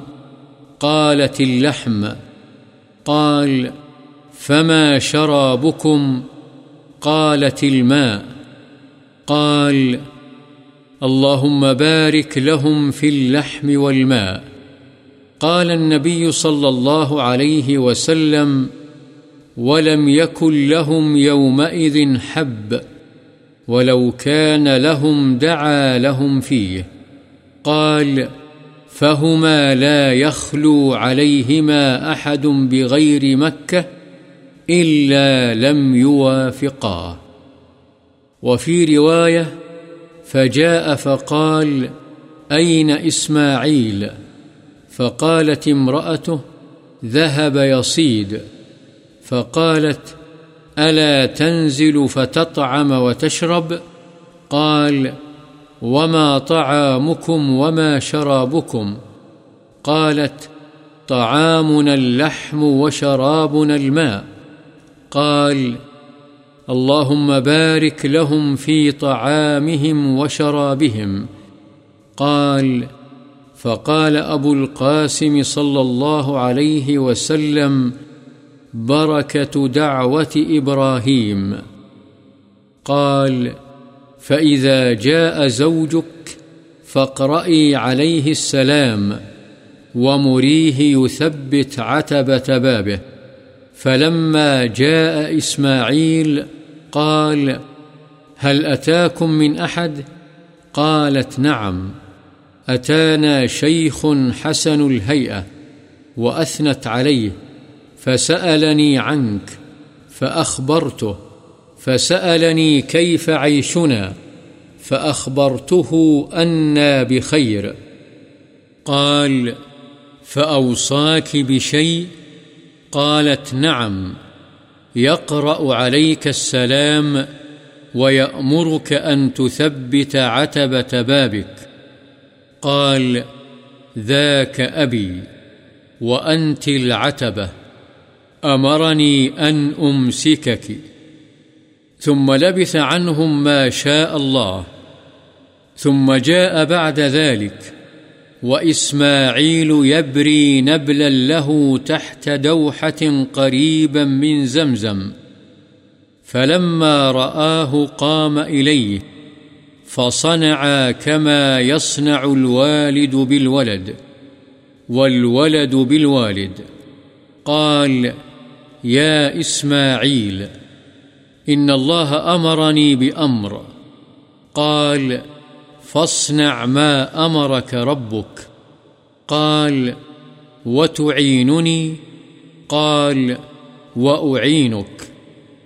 قال، فإن الله أمرني أن أبني بيتا هاهنا وأشار إلى أكمة مرتفعة على ما حولها، فعند ذلك رفع القواعد من البيت، فجعل إسماعيل يأتي بالحجارة وإبراهيم يبني، حتى إذا ارتفع البناء جاء بهذا الحجر فوضعه له، فقام عليه وهو يبني. وإسماعيل يناوله الحجارة وهما يقولان ربنا تقبل منا إنك أنت السميع العليم. وفي رواية إن إبراهيم خرج بإسماعيل وأم إسماعيل معهم شنة فيها ماء فجعلت أم إسماعيل تشرب من الشنة فيدر لبنها على صبيها حتى قدم مكة فوضعها تحت دوحة ثم رجع إبراهيم إلى أهله فاتبعته أم إسماعيل حتى لما بلغوا كداء نادته من ورائه يا إبراهيم، إلى من تتركنا؟ قال، إلى الله. قالت، رضيت بالله. فرجعت، وجعلت تشرب من الشنة، ويدر لبنها على صبيها. حتى لما فني الماء، قالت، لو ذهبت فنظرت. لعلي أحس أحدا قال، فذهبت فصعدت الصفا، فنظرت ونظرت، هل تحس أحدا فلم تحس أحدا فلما بلغت الوادي سعت وأتت المروة، ففعلت ذلك أشواطا ثم قالت لو ذهبت فنظرت ما فعل، تعني الصبي. فذهبت ونظرت، فإذا هو على حاله، كأنه ينشغ للموت، فلم تقرها نفسها. فقالت، لو ذهبت فنظرت، لعلي أحس أحدا. فذهبت فصعدت الصفا. فنظرت ونظرت، فلم تحس أحدا حتى أتمت سبعا. ثم قالت، لو ذهبت فنظرت ما فعل، فإذا هي بصوت. فقالت، أغث إن كان عندك خير، فإذا جبريل. قال فقال بعقبه هكذا وغمز بعقبه على الأرض فانبثق الماء فدهشت أم إسماعيل فجعلت تحفن وذكر الحديث بطوله رواه البخاري بهذه الروايات كلها الدوحة الشجرة الكبيرة قوله قفى أي ولى والجري، الرسول وألفى معناه وجد. قوله ينشغ، أي يشهق. حضرت ابن عباس رضی اللہ عنہما بیان فرماتے ہیں کہ حضرت ابراہیم علیہ السلام، حضرت اسماعیل علیہ السلام کی والدہ اور ان کے بیٹے اسماعیل کو جبکہ وہ ان کو دودھ پلاتی تھیں، لائے حتیٰ کہ انہیں بیت اللہ کے نزدیک مسجد حرام کے بالائی حصے میں زمزم کے اوپر واقع ایک درخت کے پاس ٹھہرا دیا۔ اس زمانے میں مکے میں کوئی انسان آباد نہیں تھا، نہ وہاں پانی ہی تھا، ان ماں بیٹے کو وہاں رکھا اور ان کے پاس ایک تھیلی رکھ دی، جس میں کچھ کھجوریں تھیں اور پانی کا ایک مشکیزہ تھا۔ پھر ابراہیم علیہ السلام پیٹھ پھیر کر جانے لگے تو حضرت اسماعیل کی والدہ ان کے پیچھے گئیں اور کہا، اے ابراہیم ہمیں اس وادی میں تنہا چھوڑ کر جہاں کوئی غمخوار ساتھی ہے، نہ ضرورت کی کوئی چیز، کہاں جا رہے ہیں؟ انہوں نے یہ بات ان سے متعدد مرتبہ کہی، لیکن حضرت ابراہیم علیہ السلام ان کی طرف توجہ ہی نہ فرماتے۔ بالآخر حضرت حاجرہ علیہ السلام نے کہا کیا اللہ نے آپ کو ایسا کرنے کا حکم دیا ہے؟ حضرت ابراہیم نے کہا ہاں۔ تو انہوں نے کہا، تب وہ ہمیں ضائع نہیں کرے گا۔ پھر وہ واپس چلی گئیں۔ حضرت ابراہیم علیہ السلام اپنی راہ پر چلے، یہاں تک کہ جب ثنیہ مقام پر پہنچے، جہاں سے ان کے اہل و عیال انہیں نہیں دیکھ رہے تھے، اپنا رخ بیت اللہ کی طرف کیا، پھر ان کلمات کے ساتھ دعائیں کیں۔ اپنے دونوں ہاتھ اٹھائے اور کہا، اے میرے رب، میں نے اپنی اولاد کو ایک بے آب و گیاہ وادی میں آباد کیا ہے، تاکہ وہ شکر کریں۔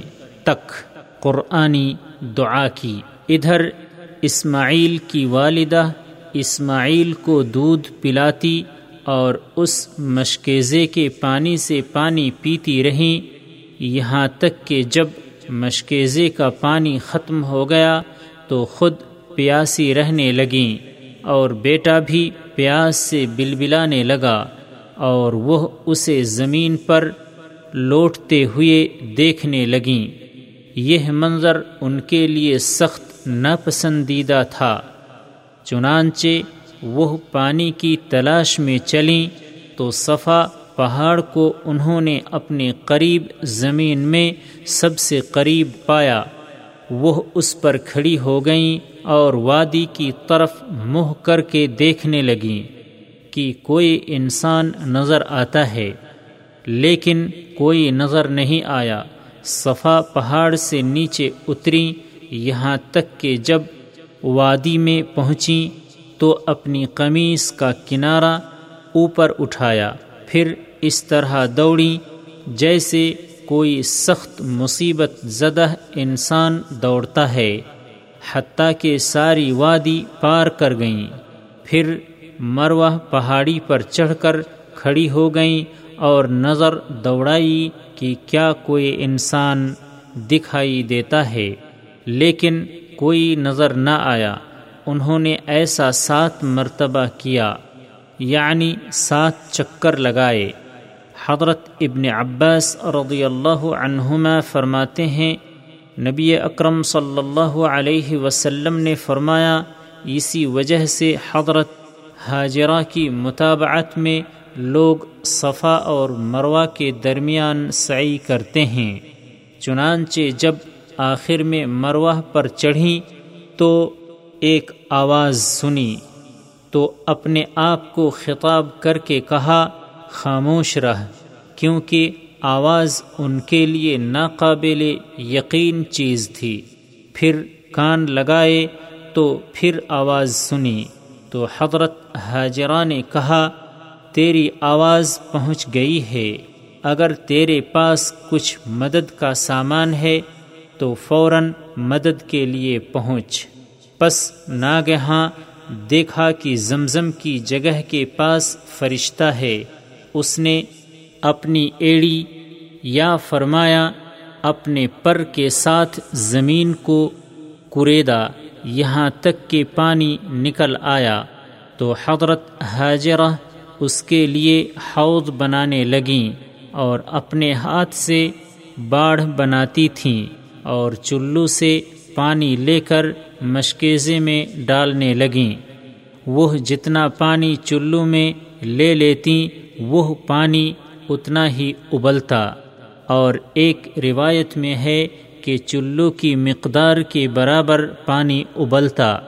حضرت ابن عباس رضی اللہ عنہما فرماتے ہیں کہ نبی صلی اللہ علیہ وسلم نے فرمایا، اللہ تعالی حضرت اسماعیل کی والدہ پر رحم فرمائے، اگر وہ زمزم کو یوں ہی چھوڑ دیتی یا فرمایا، چلو سے پانی اکٹھا نہ کرتی، تو زمزم روئے زمین کو سیراب کرنے والا بڑا چشمہ ہوتا۔ راوی نے بیان کیا، پس حضرت حاجرہ نے خود بھی پانی پیا اور اپنے بچے کو بھی پلایا۔ پس فرشتے نے حضرت حاجرہ سے کہا، تم اپنی جان کا خوف مت کرو کہ وہ ضائع ہو جائے گی۔ اس لیے کہ اس مقام پر اللہ کا گھر ہے، جسے یہ لڑکا اور اس کا باپ تعمیر کریں گے۔ اور اللہ تعالی اپنے لوگوں کو ضائع نہیں کرتا۔ اور اس وقت بیت اللہ کی جگہ ٹیلے کی طرح زمین سے بلند تھی۔ وہاں سیلاب آتے تو اس کے دائیں اور بائیں سے گزر جاتے۔ پس ایک عرصے تک یہی کیفیت رہی، یہاں تک کہ جرہم کا قافلہ یا جرہم قبیلے کا کوئی گھرانہ کدا کے راستے سے آتے ہوئے ان کے پاس سے گزرا۔ انہوں نے مکے کے زیری حصے میں پڑاؤ کیا۔ تو انہوں نے ایک مڈلاتا ہوا پرندہ دیکھا تو کہنے لگے کہ یہ پرندہ یقیناً پانی پر گھوم رہا ہے۔ ہمیں تو اس وادی سے آتے جاتے ایک زمانہ ہو گیا ہے، اس میں تو پانی نہیں ہے۔ چنانچہ معلومات کے لیے انہوں نے ایک یا دو قاصد بھیجے، تو انہوں نے وہاں پانی پایا۔ انہوں نے آ کر ان کو خبر دی تو وہ لوگ وہاں گئے۔ حضرت اسماعیل کی والدہ پانی کے پاس تھیں۔ انہوں نے کہا، آپ ہمیں اجازت دیتی ہیں کہ ہم آپ کے پاس آ کر پڑاؤ ڈال لیں۔ انہوں نے کہا، ٹھیک ہے، لیکن پانی کی ملکیت میں تمہارا حق نہیں ہوگا۔ انہوں نے کہا، ٹھیک ہے۔ حضرت ابن عباس فرماتے ہیں نبی صلی اللہ علیہ وسلم نے فرمایا، یہ بات حضرت اسماعیل کی والدہ کی خواہش کے مطابق ہوئی۔ وہ بھی ان سو محبت کو پسند کرتی تھیں۔ پس انہوں نے وہاں پڑاؤ ڈال لیا اور اپنے گھر والوں کو پیغام بھیجا۔ پس وہ بھی وہاں آ کر مقیم ہو گئے۔ یہاں تک کہ وہاں رہنے والے کئی گھر ہو گئے۔ اور اسماعیل بھی جوان ہو گئے اور ان لوگوں سے انہوں نے عربی زبان بھی سیکھ لی۔ اور جب وہ بڑے ہو گئے تو وہ ان میں سب سے زیادہ نفیس اور سب سے زیادہ دل پسند تھے۔ لہذا جب وہ بالغ ہو گئے تو انہوں نے اپنی ایک عورت سے ان کی شادی کر دی۔ حضرت اسماعیل علیہ السلام کی والدہ فوت ہو گئیں۔ حضرت اسماعیل کی شادی کے بعد حضرت ابراہیم علیہ السلام آئے تاکہ اپنی چھوڑی ہوئی چیزوں یعنی بیوی بچے کو ملاحظہ کریں۔ چنانچہ انہوں نے اسماعیل کو نہ پایا، تو ان کی بابت ان کی بیوی سے پوچھا۔ اس نے بتلایا کہ وہ ہمارے لیے رزق کی تلاش میں اور ایک روایت میں ہے، ہمارے لیے شکار کرنے باہر گئے ہیں۔ پھر انہوں نے ان کی بیوی سے ان کی گزران اور عام حالت کے بارے میں پوچھا۔ تو اس نے کہا، ہم بہت برے حال میں ہیں، بڑی تنگی اور سختی میں ہیں۔ اور ان کی طرف شکایت کی۔ حضرت ابراہیم نے فرمایا جب تمہارے خاوند آئیں تو انہیں میرا سلام کہنا اور ان سے کہنا، اپنے دروازے کی دہلیز بدل دیں۔ چنانچہ جب حضرت اسماعیل آئے تو گویا انہوں نے کسی چیز کو محسوس کیا یعنی کسی کی آمد کا احساس ہوا اور پوچھا، کیا تمہارے پاس کوئی آیا تھا؟ بیوی نے کہا ہاں ایسے ایسے حلیے کے ایک بزرگ آئے تھے۔ انہوں نے آپ کی بابت پوچھا، تو میں نے ان کو بتلایا۔ پھر انہوں نے پوچھا، ہماری گزر اوقات کیسی ہے؟ تو میں نے ان کو بتلایا، ہم بڑی تکلیف اور سختی میں ہیں۔ حضرت اسماعیل نے پوچھا، کیا انہوں نے تجھے کسی بات کی تلقین کی تھی؟ اس نے کہا ہاں۔ مجھے انہوں نے حکم دیا تھا کہ میں آپ کو ان کا سلام کہوں اور آپ کے لیے یہ پیغام دے گئے تھے کہ اپنے دروازے کی دہلیز بدل دیں۔ حضرت اسماعیل نے فرمایا، وہ میرے والد بزرگوار تھے اور انہوں نے مجھے حکم دیا ہے کہ میں تجھ سے علاحدگی اختیار کر لوں۔ پس تو اپنے گھر والوں یعنی والدین کے پاس چلی جا۔ حضرت اسماعیل نے اس کو طلاق دے دی اور اس قبیلے کی کسی اور عورت سے شادی کر لی۔ بس ابراہیم علیہ السلام جب تک اللہ نے چاہا کچھ عرصہ ٹھہرنے کے بعد پھر ان کے پاس تشریف لائے تو پھر اسماعیل کو گھر میں موجود نہ پایا۔ ان کی بیوی کے پاس آئے اور ان سے ان کی بابت پوچھا، تو اس نے بتلایا کہ وہ ہمارے لیے رزق کی تلاش میں باہر گئے ہیں۔ حضرت ابراہیم علیہ السلام نے پوچھا، تمہارا کیا حال ہے؟ اور اس سے ان کی گزران اور عام حالت کے بارے میں پوچھا۔ تو بیوی نے کہا، ہم خیریت سے ہیں اور فراخی میں ہیں۔ اور اس نے اللہ کی حمد و ثنا کی۔ حضرت ابراہیم علیہ السلام نے پوچھا، تمہاری خوراک کیا ہے؟ اس نے کہا، گوشت۔ انہوں نے پوچھا، پیتے کیا ہو؟ اس نے کہا، پانی۔ حضرت ابراہیم نے فرمایا، اے اللہ، ان کے لیے گوشت اور پانی میں برکت عطا فرما۔ نبی صلی اللہ علیہ وسلم نے فرمایا اس وقت ان کے لیے کوئی غلہ نہیں ہوتا تھا۔ اگر وہ ہوتا تو ابراہیم علیہ السلام اس کی بابت بھی ان کے لیے برکت کی دعا فرما دیتے۔ حضرت ابن عباس نے فرمایا، مکے کے سوا کسی اور جگہ کوئی شخص صرف ان دو چیزوں یعنی گوشت اور پانی پر گزارا کرے تو اسے موافق نہیں آئیں گے۔ ایک اور روایت میں ہے، حضرت ابراہیم علیہ السلام دوسری مرتبہ آئے تو پوچھا، اسماعیل کہاں ہیں؟ تو ان کی بیوی نے کہا، شکار کرنے گئے ہیں۔ پھر ان کی بیوی نے کہا، کیا آپ تشریف نہیں رکھتے کہ کچھ کھائیں پئیں؟ انہوں نے پوچھا، تمہارا کھانا پینا کیا ہے؟ اس نے جواب دیا، ہمیں کھانے کو گوشت اور پینے کو پانی میسر ہے۔ انہوں نے فرمایا، اے اللہ، ان کے کھانے اور پینے میں برکت عطا فرما۔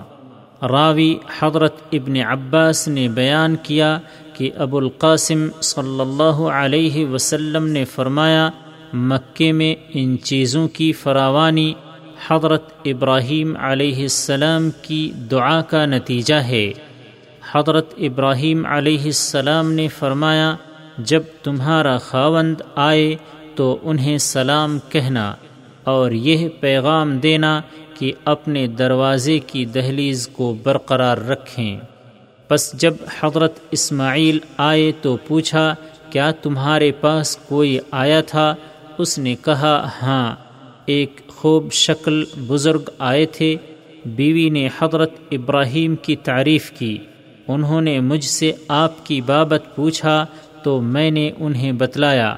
انہوں نے مجھ سے پوچھا، ہماری گزر اوقات کیسی ہے؟ تو میں نے بتلایا، ہم بہت اچھی حالت میں ہیں۔ حضرت اسماعیل نے پوچھا، انہوں نے کسی بات کی تلقین بھی کی؟ بیوی نے کہا ہاں وہ آپ کو سلام کہتے تھے اور آپ کو حکم دیتے تھے کہ اپنے دروازے کی دہلیز کو برقرار رکھیں۔ حضرت اسماعیل نے فرمایا، وہ میرے والد تھے اور دہلیز سے مراد تو ہے۔ انہوں نے مجھے حکم دیا ہے کہ میں تجھے اپنے پاس ہی رکھوں، اپنے سے علیحدہ نہ کروں۔ پھر جب تک اللہ نے چاہا، حضرت ابراہیم کچھ عرصہ ٹھہرنے کے بعد پھر تشریف لائے اور اسماعیل زمزم کے قریب ایک درخت کے نیچے تیر درست کر رہے تھے۔ چنانچہ جب اسماعیل نے ان کو دیکھا تو کھڑے ہو کر ان کی طرف بڑھے۔ پھر وہی احترام و محبت کا معاملہ کیا جس طرح باپ اولاد کے ساتھ اور اولاد باپ کے ساتھ کرتی ہے۔ حضرت ابراہیم نے فرمایا، اے اسماعیل، اللہ نے مجھے ایک بات کا حکم دیا ہے۔ اسماعیل نے کہا، آپ کے رب نے آپ کو جس بات کا حکم دیا ہے وہ کریں۔ انہوں نے پوچھا، تو میری مدد کرے گا؟ انہوں نے کہا، میں آپ کی مدد کروں گا۔ حضرت ابراہیم نے فرمایا، اللہ نے مجھے حکم دیا ہے کہ میں یہاں ایک گھر تعمیر کروں اور ایک ٹیلے کی طرف اشارہ فرمایا جو ارد گرد کے حصوں سے بلند تھا، چنانچہ اسی وقت اس خاص گھر کی دیواریں اٹھائیں۔ اسماعیل علیہ السلام پتھر اٹھا اٹھا کر لاتے اور ابراہیم علیہ السلام اس سے تعمیر کرتے۔ یہاں تک کہ جب دیواریں اونچی ہو گئیں تو مقام ابراہیم والا پتھر لائے اور وہاں رکھا۔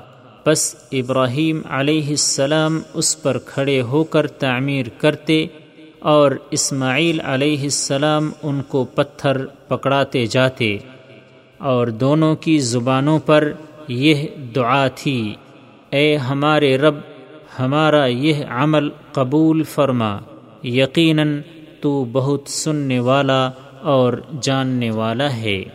ایک اور روایت میں واقعے کا ابتدائی حصہ اس طرح ہے کہ حضرت ابراہیم علیہ السلام اسماعیل اور ان کی والدہ کو لے کر نکلے۔ ان کے ساتھ ایک مشکیزہ تھا جس میں پانی تھا۔ بس اسماعیل کی والدہ مشکیزے سے پانی پیتی تو بچے کے لیے ان کی چھاتی میں دودھ خوب اترتا، یہاں تک کہ وہ مکہ آ گئے۔ یہاں حضرت ابراہیم نے ان کو ایک بڑے درخت کے نیچے بٹھایا، پھر ابراہیم اپنے گھر والوں کی طرف لوٹے۔ تو اسماعیل کی والدہ بھی ان کے پیچھے چلتی رہیں۔ یہاں تک کہ جب وہ کدا جگہ پر پہنچے تو حضرت حاجرہ نے ان کو پیچھے سے آواز دی، اے ابراہیم، ہمیں کس کے سپرد کر کے چھوڑ چلے ہو؟ انہوں نے جواب دیا، اللہ کے۔ والد اسماعیل نے کہا، میں اللہ کے سپرد کیے جانے پر راضی ہوں اور واپس چلی گئیں اور مشکیزے سے پانی پیتی رہیں اور بچے کے لیے ان کی چھاتی میں دودھ اترتا رہا۔ یہاں تک کہ جب پانی ختم ہو گیا تو دل میں کہا، میں ادھر ادھر جاؤں اور دیکھوں تو شاید کوئی آدمی نظر آ جائے۔ راوی نے بیان کیا، چنانچہ وہ گئیں اور صفا پہاڑی پر چڑھ گئیں اور خوب نظر دوڑائی کہ کیا کوئی نظر آتا ہے، لیکن کوئی نظر نہیں آیا۔ پھر نیچے اتریں۔ جب اتر گئیں تو دوڑیں اور مروہ پہاڑی پر چڑھ گئیں۔ اسی طرح کئی چکر لگائے دونوں پہاڑوں کے درمیان۔